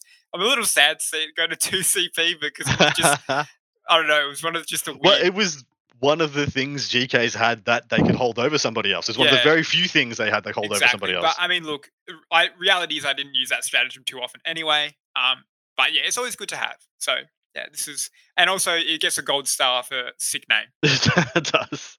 Uh, the next Alright. one is also got a pretty cool name, Shadow of Undying Legends. Um, this is essentially just Wisdom of the Ancients from um, It is. Yeah. uh, um, the Space Marines core book. So you can give a Dreadnought reroll once to hit or reroll once to wound um, as an aura. Now, the thing that, where this is kind of useful, which I'll touch on now, is that um, we haven't touched on Honored Knights yet, which is a keyword which is uh, kind of important. So, um, and it's relevant to this stratagem because Mhm. um, some units now are Honored Knights, which means that they don't belong to any Brotherhood. Uh, these are Draigo, Venerable Dreadnoughts, Paladins, and Purifiers. Uh, Sick. this means that they can go into any Brotherhood detachment and they don't break your Yep. Brotherhood detachment. So it's sort of like Blades for Hire for um Drukhari. Yeah, or or Triarch Praetorians. Yeah, like Triarch Praetorians. Now, yeah. this is normally like a fine thing. Uh, most of these units, the Dreadnoughts and um, Paladins and Purifiers, also got core, which is nice. However, um, because now the um, Grandmasters and your uh, brother brother captains, which are your essentially your captains and your lieutenants, uh, they give rerolls to Brotherhood units Yes. not um Mhm. not honored knights. So honored knights, paladins, and purifiers, they're really kind of difficult to get rerolls to. The Mhm. only way to do it is if you're taking Draigo, or if you take a dreadnought and use Shadow of a Undying this. Legends, because Yeah. this just affects core and not Brotherhood. So if you're taking those units, maybe you might want a dreadnought to give them rerolls, but you're probably just going to use Draigo instead. But yeah, Exactly. Yeah. If you're taking ten pallies, probably taking Draigo because the only way to give him yeah, Like full look, rerolls to think, hit. I think the days of ten pallies is kind of over, unfortunately. Me too, and I'm actually happy about that because it unlimbers a lot of Grey Knight players from being shackled to that, you know, For 400 sure. plus point unit. I just They also wish paladins weren't like kind of just weird. We'll get to that probably in Yeah, next week. But The um, next one, yeah. Um, next up is Purity of the Machine Spirit, 2 CP. Never heard of it. Acted full profile for Machine Spirit units. I, maybe. I maybe- disagree actually because I think you're going to use this on Dreadnought sometimes. Oh, really? They've got Dreadnoughts of Machine Spirit. Uh, oh, good point. I thought it was literally Land? Raiders and Storm Ravens and the, like Ah, every other codex. good point. I'm just. I'll have to double check that. I If you could use it on, if you could use um, it on Dreadnoughts, then sure. I did not even notice that that was a keyword. So that's a good point to uh, think. I'll uh, while we w- move on to the next one, I'll uh, quickly check. I'll do the next one as well. You can have a check. cool. Um, em- empyric declamation. Uh, declamation. Yeah, it's another cool name. Two CP. Use this stratagem at the start of any of your phases. Select one Brotherhood Chapel unit from your army that does not recite a litany since the start of your last command phase. Um, that model can recite one litany is not already recited by a friendly unit in your last command phase. That unit is auto- that litany is automatically inspiring. Ex- exactly what other other chappies get. Nothing more to see. I'm doing another one Yeah. because I'm pretty sure this is going to be another one. Everyone's I already seen. checked for you as well. They do not have the keyword. So no, Oh. you cannot use this on a dreadnought. You're never going to see it I yes, I agree. I 100% agree. unless Um, you're taking a land raider. And if you are, you are a brave man in cahoots to you. good for you, or or a Storm Raven, and you know maybe a Storm Raven has some cheeky plays. We'll see. Maybe. Um, uh, this next one is the uh, is, is essentially the the apothecary strat. Yeah, one CP, apothecary use strat, yeah. stratagem at the end of movement phase. Select one Grey Knight's apothecary unit from your army, and then select one fragrant friendly Grey Knight's infantry unit. It's not core locked, which is nice. Um, and that is below starting strength within three inches. One of its units is, re- is revived, one CP. Um, Psychic Locus. Let's just move on. Tell us Mhm. about that. Psychic Locus, Locus, it's 2 CP. Use this stratagem at the start of your psychic phase. Select one brother captain from your army. Until the end of the phase, that model gains the following ability Psychic Locus, Aura. While a friendly Brotherhood psychic unit is within six inches of this model, add one to the psychic test taken from uh, that unit. Uh, yeah. Yeah, Yep. it's Mm, two CP. two CP Yeah. because it's two CP. You're not going to see this often. If I this were one CP, this would probably be every psychic phase. You just throw Mhm. down your CP, boom, plus one to cast, and it's just like all Grey Knights. But um, yeah, it's uh two CP. You're really gonna need it to sort of Agreed. Yeah, Yep. agreed. Like your big turn, you need your Hammerhand, you need your sanctuary, you need your Yeah, or even if you just want to push out a bunch of smites, this is True. uh, Yeah, uh, yeah, absolutely right. Yep. Um, all right, next up is Finest Hour, 1 CP. You just stratagem at the start of any phase. Select one Grey Knight's character unit from your army. To the end of the turn, add three to the range of royal abilities. So, yeah, they really undercut that Warlord trait, didn't they? That's trying to give this. yeah. That's the second time. That's the second time an- a thing that's given in the Brotherhood has been un- undercut by another Yeah, the- another thing. The thing is, though, where it is cool though, is that um, uh, Brotherhood Ancients give an aura of plus one attack, so you could essentially make a twelve-inch aura of plus one attack. That's um, cool. Which, uh, yeah, I don't know if there's a lot of merit to that yet. I'm still not sold on uh, Brotherhood Ancients to be honest, but if you're taking preservers, there could be something there for that one. Mm. All right. Next up's uh, Thunderous Stride. Is yours. All right, Thunder Stride. Use a stratagem in your charge phase when a Dreadnought model from your army finishes a charge move. Select one enemy unit within engagement range uh, of that model and roll a d6. On a 2 to 5, that unit suffers d3 mortal wounds, and on a 6, it suffers 3 mortal wounds. Uh, 1 CP for a little Eh. bit of extra chip, chip damage. If you Look, if you're going to need it, this is nice. Um, I mean, if it's if it's going to bracket or kill what you charge, sure. yeah, Yeah, like you do it. this is also nice if you, I don't know, you're charging like an Archon or something. You just want to like pop some wounds on it. But yeah, Yeah, that's that's fair. Yeah. Um, the next three strats are, are all the homogenous yeah, one is the warlord trait, warlord relic. trait, the Yeah. extra relics, and the extra um, warlord traits. So I don't think we need to go through them. If uh, Nah, we don't. Um, empowerments in extremis is that the one to give a sergeant, a paragon, or a knight of flame? yeah, this is to and- give those things a, a relic. And um, honestly, I was disappointed by this because, um, as you'll see when we get to relic section in the next week's episode, um, they there's a lot of like nemesis. Uh, there's basically a relic option for each of the nemesis weapons. Yep. And you can't give these to um, like a paragon, like a paladin sergeant, Because yeah, they they name. I'll, I'll read read out the ones that they name. Uh, I'll just read this verbatim actually. Um, Yeah. the, the important bits. Um, one of the following profiles: uh, Justicar, Paragon, Knight of the Flame. That model can have one of the following relics of Titan, even though they're not a character. That's the Domina Liber Daemonica, Sanctic Shard, Ag- Ag- Augurium Scrolls, and the Staff of Stave of Supremacy.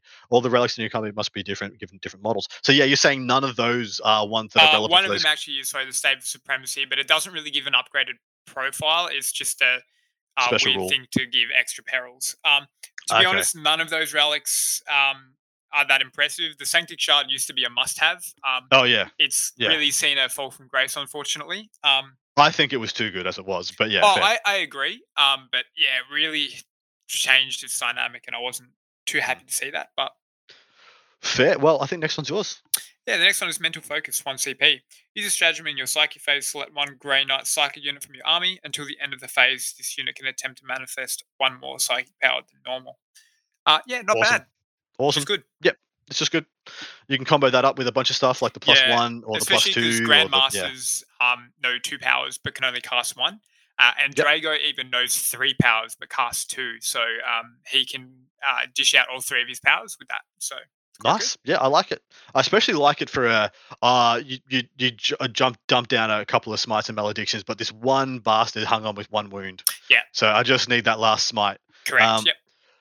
All right, next one's fight on the move. One CP. Use a stratagem in your moving phase when a Grey Knight's teleporter unit from your army falls back until the end of the turn. That unit is still eligible to shoot and charge, even though it fell back. That's that's crazy good. The shoot and charge. Usually it's one or the other. Premium. Usually it's one or the other for one CP, or it's two CP for both. stratagem This here, is boys. this is amazing. this is amazing. So this only affects um interceptors and um but it also Dread- affects dreadnoughts because they can take a yeah. teleporter as an upgrade. And I honestly think you should be putting a teleporter on every dreadnought that you take. So yeah, just to have access to this stratagem, it's just so powerful. So, wow, wow, cool. All right, Next one is Haloed and Soulfire, um, 1 CP. This is also one of the new ones, which is one of my favorites. Um, use this stratagem in your movement phase when a Grey Knight's core unit from your army is set up on the battlefield using the teleport strike ability. Until the start of your next turn, each time an attack is made against that unit, subtract one from the attack's hit roll. Okay. So it's basically a whole battle round of minus one to hit. Yeah. This works in shooting and close combat. Do you know what I love this for?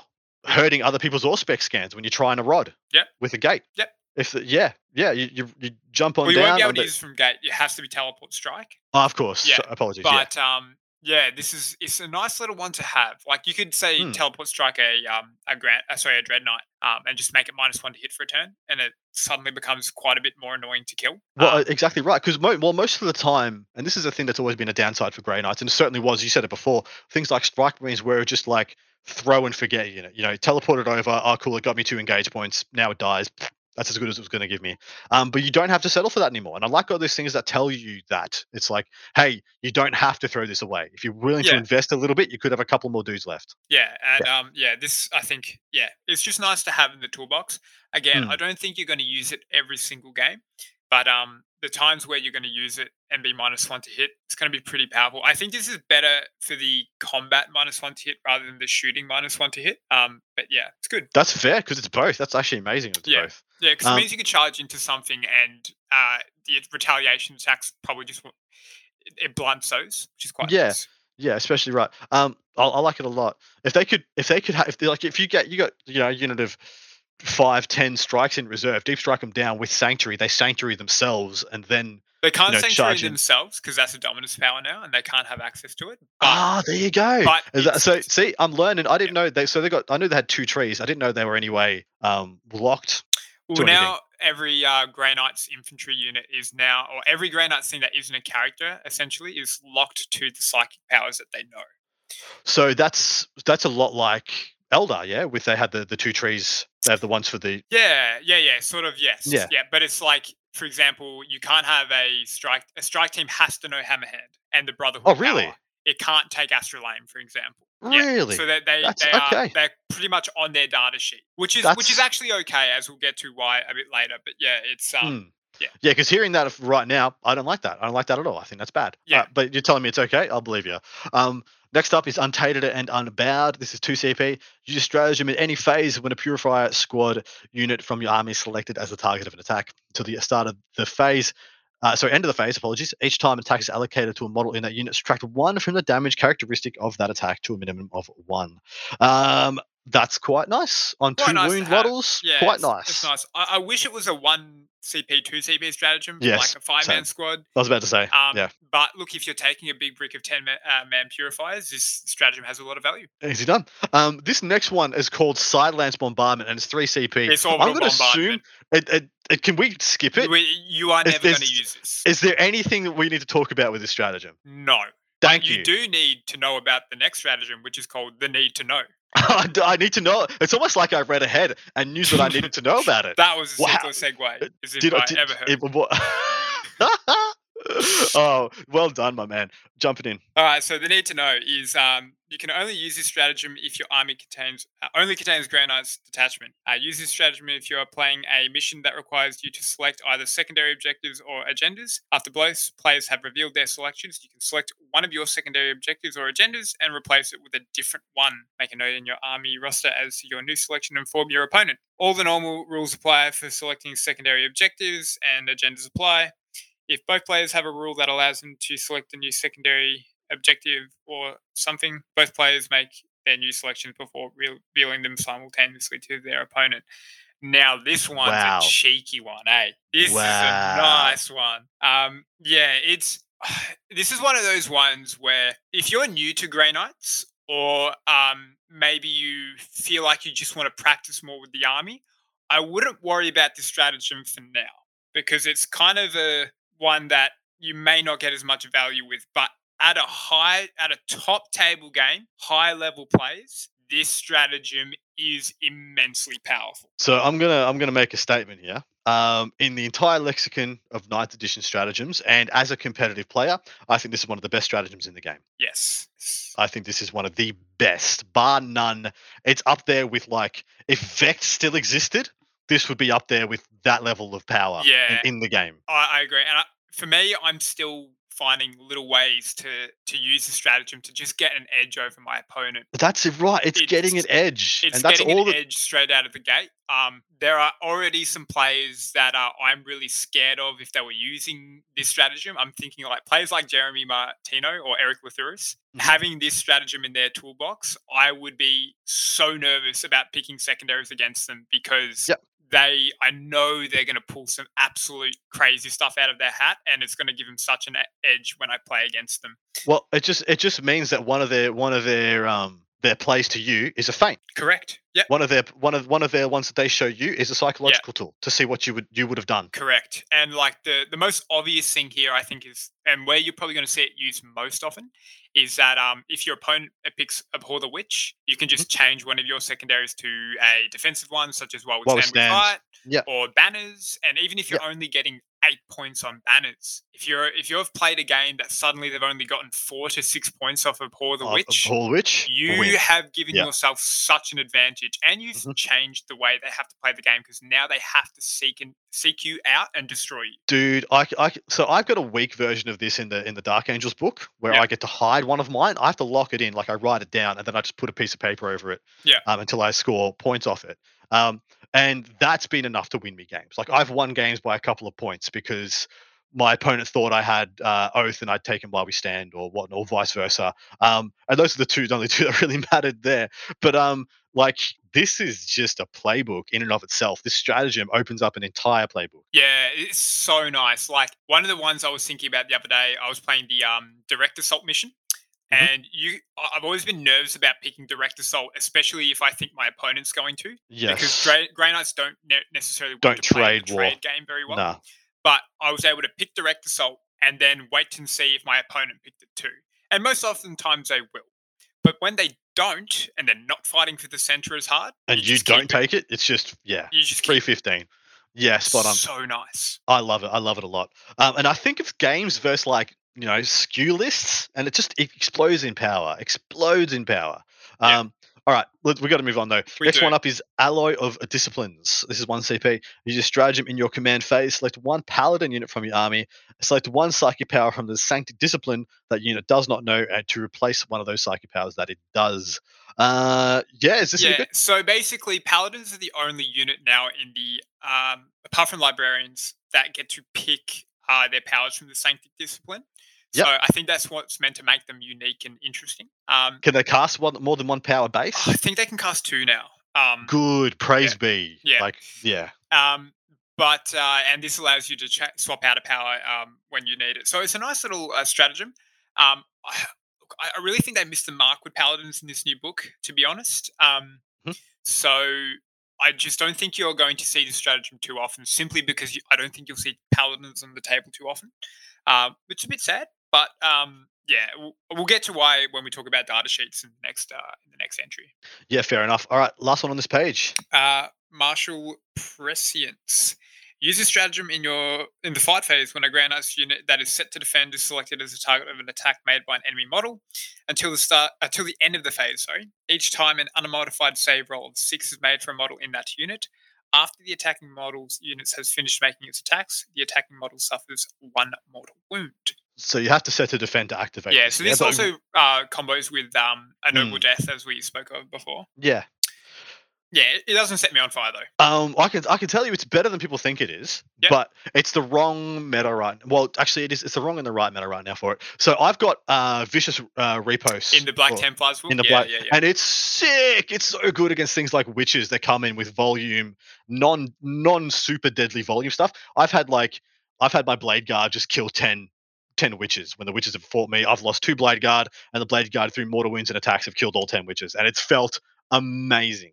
Mm. But the the fact that you have to set to defend in order to activate this makes it less palatable. And then in addition, um, the the game is moving away from stuff like that being amazing. Like yeah. you can't use that against incubi because they just kill you. Um, yes. and- But what I, what I do like about this, this doesn't have the caveat on it that the Black Templars one does, where the Black Templars one says you have to pretty. It pretty much says you have to slow roll it because as soon as you run out of units to take models and wounds to take the saves on, you can no longer make those I rolls. think there this might be something in the rare rules section about it though. Okay, so you think Not just a blanket for it now. Sure, Um, Yeah, I'd that very well might be it, true. But there might be something in the rare rules section about these similar sort of things. And Mm. I think when the unit dies, you stop rolling saves. Fair, totally fair. Well, because it, it, you know, it would be sick to have you know two Terminators get charged by Yeah, and Morty, if and, Morty decides to this- sweep. And Yeah, like, if someone knows about it, they "Ah!" can post it in the comments or something. Feel free to, Yeah. uh, I would actually like to know the answer myself without having to look it up. Fair enough. Next up is Steely Advance 2CP. You just stratagem in your movement phase when a Grey Knight's infantry unit from your army makes a normal move. To the end of the phase, uh, the unit is considered to have remained stationary. So that's pretty much exactly it's a pull out from the, the Marines decks. Yep. Is it? But I, feel like it's actually more significant here than the and than in the, the other the other army because you have like in in the Space Marines Codex.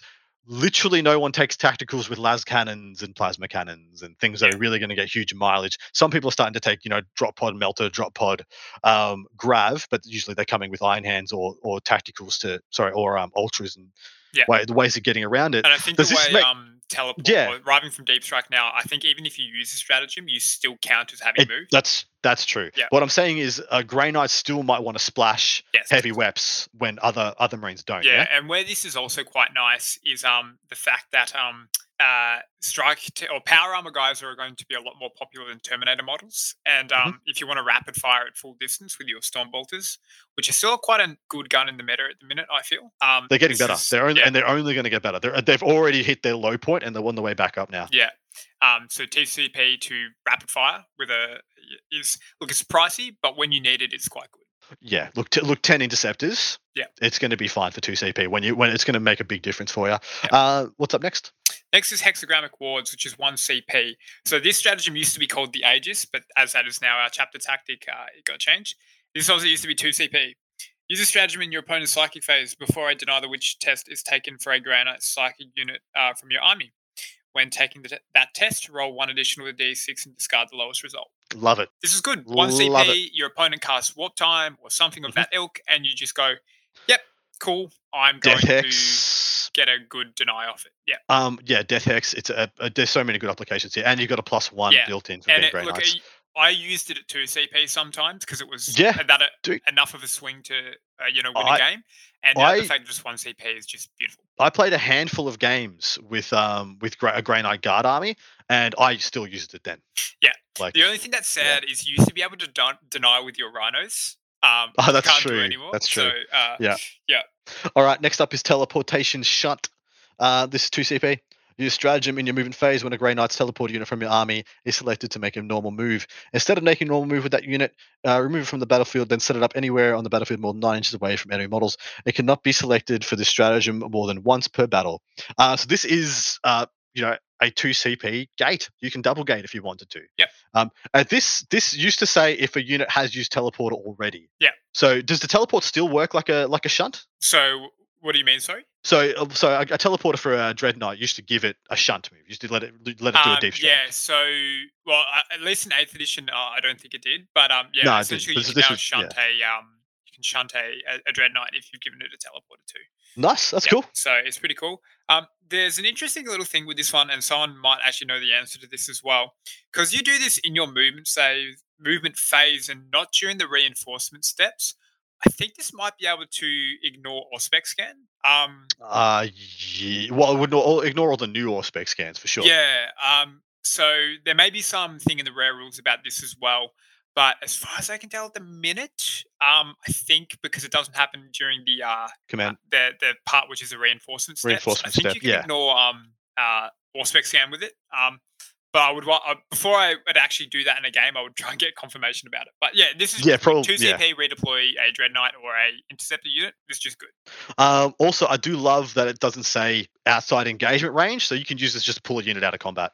But um, it says when it's going to make a normal move. So Of course, back of course. normal move. You're absolutely, absolutely correct. Yeah. A good, good pick up there, mate. Um, all right, next up, Uh, next is Mr. Damos. This is Smokescreen. Um, we've seen it before. easy done. Yeah. Uh, True Silver Armor, 2 CP slash 3 CP.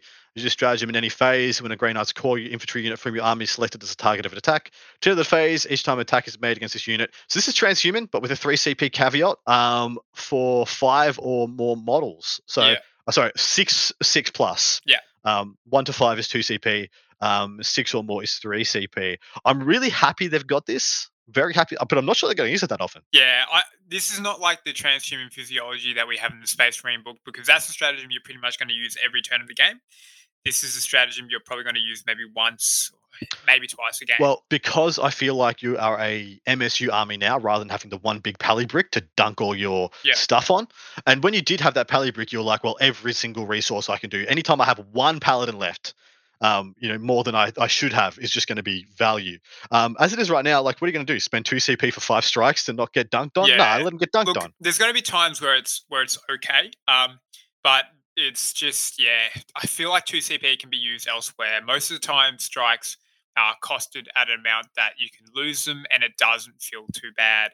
If Mm. your opponent is going to be shooting a bunch of dark lances at you to try and shoot you off in an objective, Yep, I'd probably fair. pop it there and be like, Yep. well, now you have a less of a chance to do it. But Mm. yeah, I don't know if I'm going to be doing this um, just willy nilly just to keep some strikes alive. Yeah, it doesn't seem like so in in, in Marines it feels like a bread and butter, like a you're going to use it at almost every turn. This one it feels like once or twice a game, maybe. Yeah, for sure. Um, and only when it's like pivotal, it's gonna ch- it's gonna take you from getting a like you know a, a five on primary to a ten or a fifteen. Um, all right, Psybolt ammo, which I'm quite excited about. Tell us about it. Oh, this was my most abused stratagem in the in the old book. Um, and yeah, it's still not too bad. Um, it's one CP or two CP. Uh, so if it's on a five or less squad, it's one CP, and any more than that's two CP. Uh, use the stratagem in your shooting phase when a Grey Knights uh, unit from your army is selected to shoot. Until the end of the phase, each time a model in that unit makes a ranged attack with a bolt weapon, an unmodified roll of six automatically wounds the target and improve the arm, armor penetration charis- characteristic of that attack by one. Uh, yes, please. I still think this is very. Good. I still think this is fine. As it's good now because it always used to be two CP, but now for a five man using it, it's one CP. It's nice. Uh, it interacts with chapter master rolls. I was, um, yeah, You dude. can use so this to shoot at like just T5 painting- or yeah, I was just painting a picture for myself in my head. You got Draigo, and you got ten strikes that you decided to keep together. You, um, you, you know, um, chapter master them. You gate them in your opponent's face within twelve inches. You proc this. You proc the. Uh, uh, sorry, no, you have to ride from deep strike to get the plus one to hit. Because I was like, you could Mm. just get get him to hitting on twos, re-rolling, and then just fish the sixes. Yeah. Um, but you can still threes re-rolling, fishing sixes is fine. Yeah. Um, you're still gonna still gonna pay out dividends. Forty shots with uh, an extra rend with rend one, and you know you or when we get to when we get to sorry um thing what's it called the one we complain about changing too much astral Yeah. denying cover you know you can get another pseudo rend there there's yeah i like this a lot yeah, it's it's it's just nice. It's it's not Mm. the powerhouse stratagem it was with um stacking with tides and stuff like Yeah. that. Um, there is another note about this as well. It, um, using this on your bolt weapons does not make your bolt weapons count as psi anymore. Sigh. yeah So it doesn't um, stack with like Tide of Convergence, which we will Mm. uh, come to later. But yeah, Well, it's still good. I mean, Necron players uh, everywhere pay one CP for their their wounding on sixes. They'd happily pay another CP, I think, for the extra rend as well on some weapons. You know, the Reaper's already being whatever. Um, but yeah, no, I like it a lot. Two CP for e- e- one CP for each of those dot points feels feels right as well. yeah, it's nice. Um, all right, Zone of Warning is up next. There's also a one slash two CP strat. Use a stratagem in any phase when a Knights unit from your army is selected as the target of a ranged attack until the end of the phase. Whilst while a unit that contains a model equipped with a Nemesis warding stave, models in that unit have a five plus invulnerable save. Terminated models instead of a four plus invuln. If the unit contains five or fewer, it's one. Otherwise, it's two. So this is the warding. This is the warding staff change. And warding staffs used to be. I want to say one of the most abusable parts of Grey Knights. One Yeah, of the things you could really, really abuse if you if you got going, especially on things like the purgs um, with all their other jank. Um, but is this any is this worth taking warding staffs now? I feel like yeah, look, I think this is probably merit enough to take like you know one One, star yeah. each squad, just to you know if you need to pop a five up invo. Um, like I would rather pop this five up in vulnerable save than I would to spend two CP to transhume. Essentially, Yes. Um, Yep. It just is a little bit more palatable. Um, and as we'll see when we come to discussing about the Nemesis weapons, Nemesis weapons across the board received uh, quite a buff. Um, the exception being the the warding staff probably just lost out because it lost its ability to just give a five up and vulnerable save in Yeah. close combat. Yeah. Um, but um, so and you don't damage or damage profile wise now it's it's not the best option. So Mm. I honestly think sometimes I would just skip out on this to take an extra sword. Um, but you know, when you need, like, it's still worth considering. Yeah, I agree. This is good Um, in Terminator squads too, as well, to get a four up info. on a five man Terminator to go from a, a one CP to go from a five plus to a four plus is amazing. Yeah, Um, this is and. I, I I do like that when you take this into account with stuff like Sanctuary, you actually do get a, a good density of invulnerable save across your army. yeah, definitely.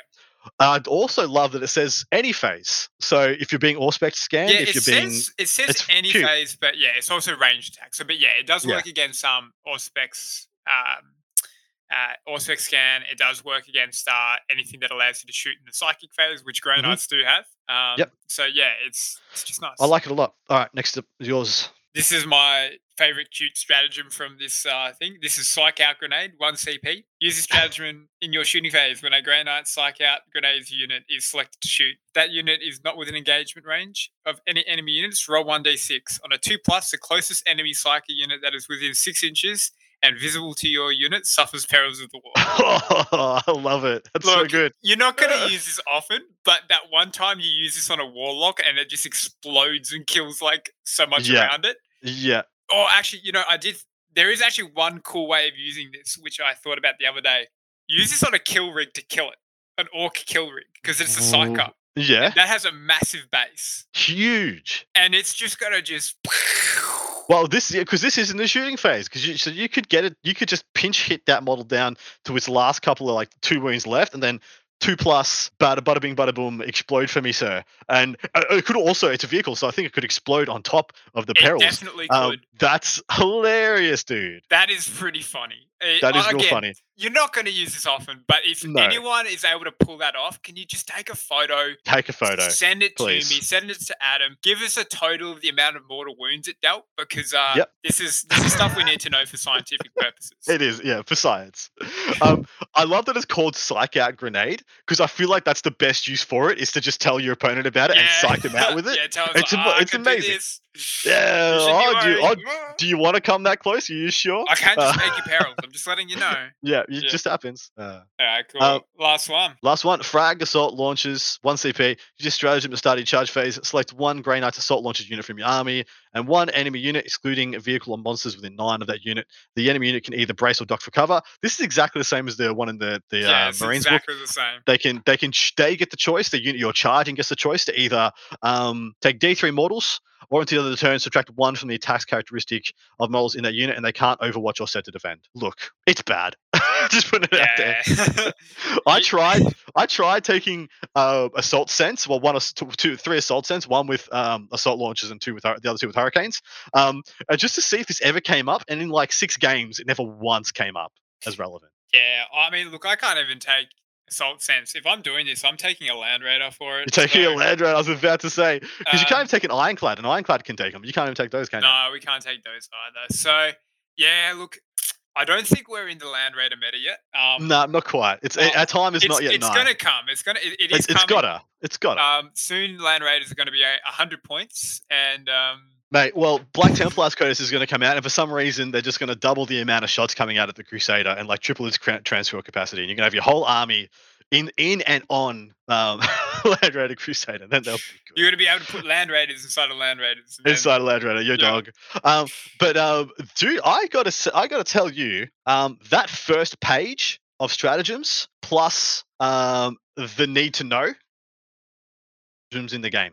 All right, so I've just kind of so the two books I reviewed before this one, the T Sons book and the Orks book. The T Son strats I think are legit. They're fine. They're they're a pass for the strats in ninth edition so far. Definitely. The Ork book was yeah, the Ork book was a little bit on the weaker side. Um, and has some lacking.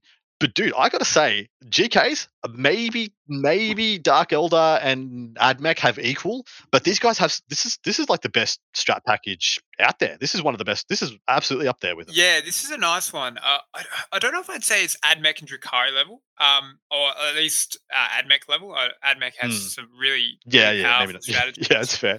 Um, but I definitely think there is a, a solid foundation of stratagems here. Mm. Um, the, where it's going to be tricky is that you have to balance out that a lot of these are two command points and aren't spammable. Well, I was I was about to say that's one of the bonuses, man. Um, I don't, don't want to go contradicting you, but if you just take that first page, if you took that first page of strats, dropped off Final Justice and whatever, and added added onto that page need the need to know that strat. That one page is enough to get you through games. Yeah, true. Yep. That one page is enough to get you through games happily using your strats. I think they've got. Well, you're right. You're right. Apart from the need to know, the, the all the one CP strats are just mm, like here or there. You know, a little, a little bit on top, a little bit. You like the um psychic channeling, Yeah. cast on three d Target channeling is six. very good. Yeah. Um, Steel Heart's pretty good as well. Uh, Steel Heart, sorry, it was a bad one. Um, Death from the Warp is fine. That's good. Psychic Onslaught's fine. Powerful Adept is fine. Um, Sanctified Killzone is kind of sick on on Purgs. Um, that look, I but I just I just keep coming back to that need to know strat. That thing is so Need unique. to know is very powerful. Yeah. Um, I, I definitely uh, I played two games with Grey Knights and I, I haven't used it yet. Um, Mhm. It's one of those things that I've been more focusing on what the army does rather than um, making sure my secondaries are you know premium. Mm. Um, but I can tell you that once I have this army uh, back to the same level of mastery I had it uh, in the previous set of rules. Yep. Uh, and trust my word that that that will be happening. Uh, um, yeah, it's uh, that's when that stratagem is going to be one of my focuses, and I'm going to be experimenting it in nearly every game I play. Um, even Mhm. if I don't use it uh, to the best ability, I just want to work out all the little kinks for it because uh, it's Well, very powerful. is it? So I look at I I put that straight up there with some of the mono faction bonuses people get. Yeah. Like that rule, that one CP strat. So I compare that to Necron, what Necrons get for just being Necrons. Yeah. What are they called? The the cards they flip over. Oh, Ah, what are they called? the never heard of them. Um, the, the no, Ah. not dynastic codes. Um, Yeah, you might be. no, co- dynastic the- codes is the the things is, they is what they is their chapter traits. chapter yeah, yeah. No, But so you, you look at that as a mono bonus, and yeah, protocols. Their protocols. I put their protocols up against that one piece, one CP strat, and in the context of actually playing a competitive game, that one C one CP strat dunks on that. Like absolutely, two hands breaks the rim, dunks on it. It's very That is so powerful in the hands of a of a of a savvy general. Like, good God. yeah, Yeah, it's very um, good. Dude, so that's that's actually going to bring us to the end of this. Have you got any closing thoughts? Anything that we didn't talk about that uh, we covered that you want to go back to or revisit or highlight for people? Uh, good question. Um, no, I think we've done a pretty good um uh covering of uh the things that we want to chat about for the time being. Um, obviously, uh, I implore you to listen to the part two. So um, of, of both uh, this episode and also just part two of the the next part Ah. of coverage because of Just uh, love it when just love it when the guests do my job for me. It's that's fabulous. it. Well, Continue, uh, good, I, I'm also a uh, Patreon of the Art of War Down Under, and I can tell you that the part twos is where it's at. Part one's, you know, it's good, you know, it gets you gets you excited, but the part two, oh, it's spicy. It's where the real nitty gritty is. So, uh, if you haven't jumped on board already, I do highly recommend it. Um, even for uh, uh, I'm not going to blow my own my own horn too much, but players of uh, calibers such as myself, I still get a lot out of it. Um, uh, God, that really sounded really uh, too cocky. I don't like that. Too bad. Leave it in. Leave it in. I'm, in fact, I'm going to turn the volume up on that statement like by 20%. Seamus, make it so. no, it's fine. Um, but dude, you're absolutely right. Thank you, and thank you so much for plugging it. Like, uh, Stu has been good enough to be one of my most long, longest standing patrons. I'm so happy that I was able to get him on for this for this episode. Because yeah, you're really a gent I look up to for for Grey Knights. Um, so, but dude, like, uh, so far, I I don't see anything in this book to get down about. Like- yeah, it's the big thing is that it, it's always with change. There's always it's going to make you feel sad for the things that you have lost. But Mm. Grey Knights have gained a lot of things in this book. And actually, after playing a couple of games, I actually don't think the core play style has changed too much game to game. Yep. It's just the ways you go about doing damage and a few different things have have changed. But yeah. Mm. Have you have you how, how pivotal have you found the next the extra wound? Um, it's just look, it's just nice to know that I'm not going to get killed by random bolters anymore.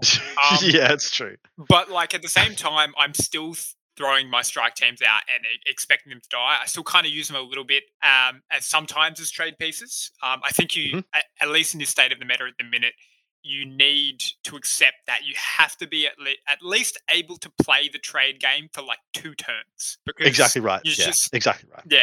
then when I can set up for an advantageous position where I can just Well, Yeah. Well, what you so this is all this is all part two stuff. But what you said there, it's I've found that I'm able to force my opponent to engage in a trade war for a couple of turns of a game. Yeah. If they're if they're if they're as good as me and their army is as good as mine, I can try and force it on like one quarter or two or a half of the board. I can force a trade raid war to, to kind of start happening. But it's hard to maintain. Like it's really hard to maintain. And so what you just said there is absolutely spot on. But anyway, dude, we're going to wrap this one up. Um, I don't want to give away too much more because um, oh, I actually want to break down what you just said there Yeah, um, sure. in a little bit more detail. Um, but for anybody who wants to jump over to uh, Art of War, the Art of War 40k, or to um, Art of War Down Under on Patreon, sign up, and you can hear me and my good man Vandalex here uh, wax lyrical for uh, absolutely best username. You t- certainly did not make that username when you were 13, and it just stuck no, with no, it never, pure, never. pure, pure stubbornness. I'm still Um, 13, man. What are you talking about? um, we're gonna go. We're gonna do another hour or so, just talking about how to build a competitive Grey Knights army. Where you, where do you go to? Where do you start from? What are they looking like at the moment? Where do they fall short? Where do they excel, etc., etc. Come over and join us if you are so so pleased. We've got a couple of listener questions as well, and we're gonna wrap up with those. But yeah, hopefully I'll see you there, guys. Take care, Stu. Thank you very very much, my man. Appreciate you and your time, and yeah, have a great night. See you, everyone. Thank you for listening to Art of War Down Under, a content review podcast for Warhammer 40k, hosted by Adam Camilleri, produced by Seamus Ronan. Enjoyed the show? Want your lists reviewed and the content you heard put into practice? Sign up to our Patreon and connect with us online or on Facebook. Just search for Art of War Down Under. Signing out from tomorrow.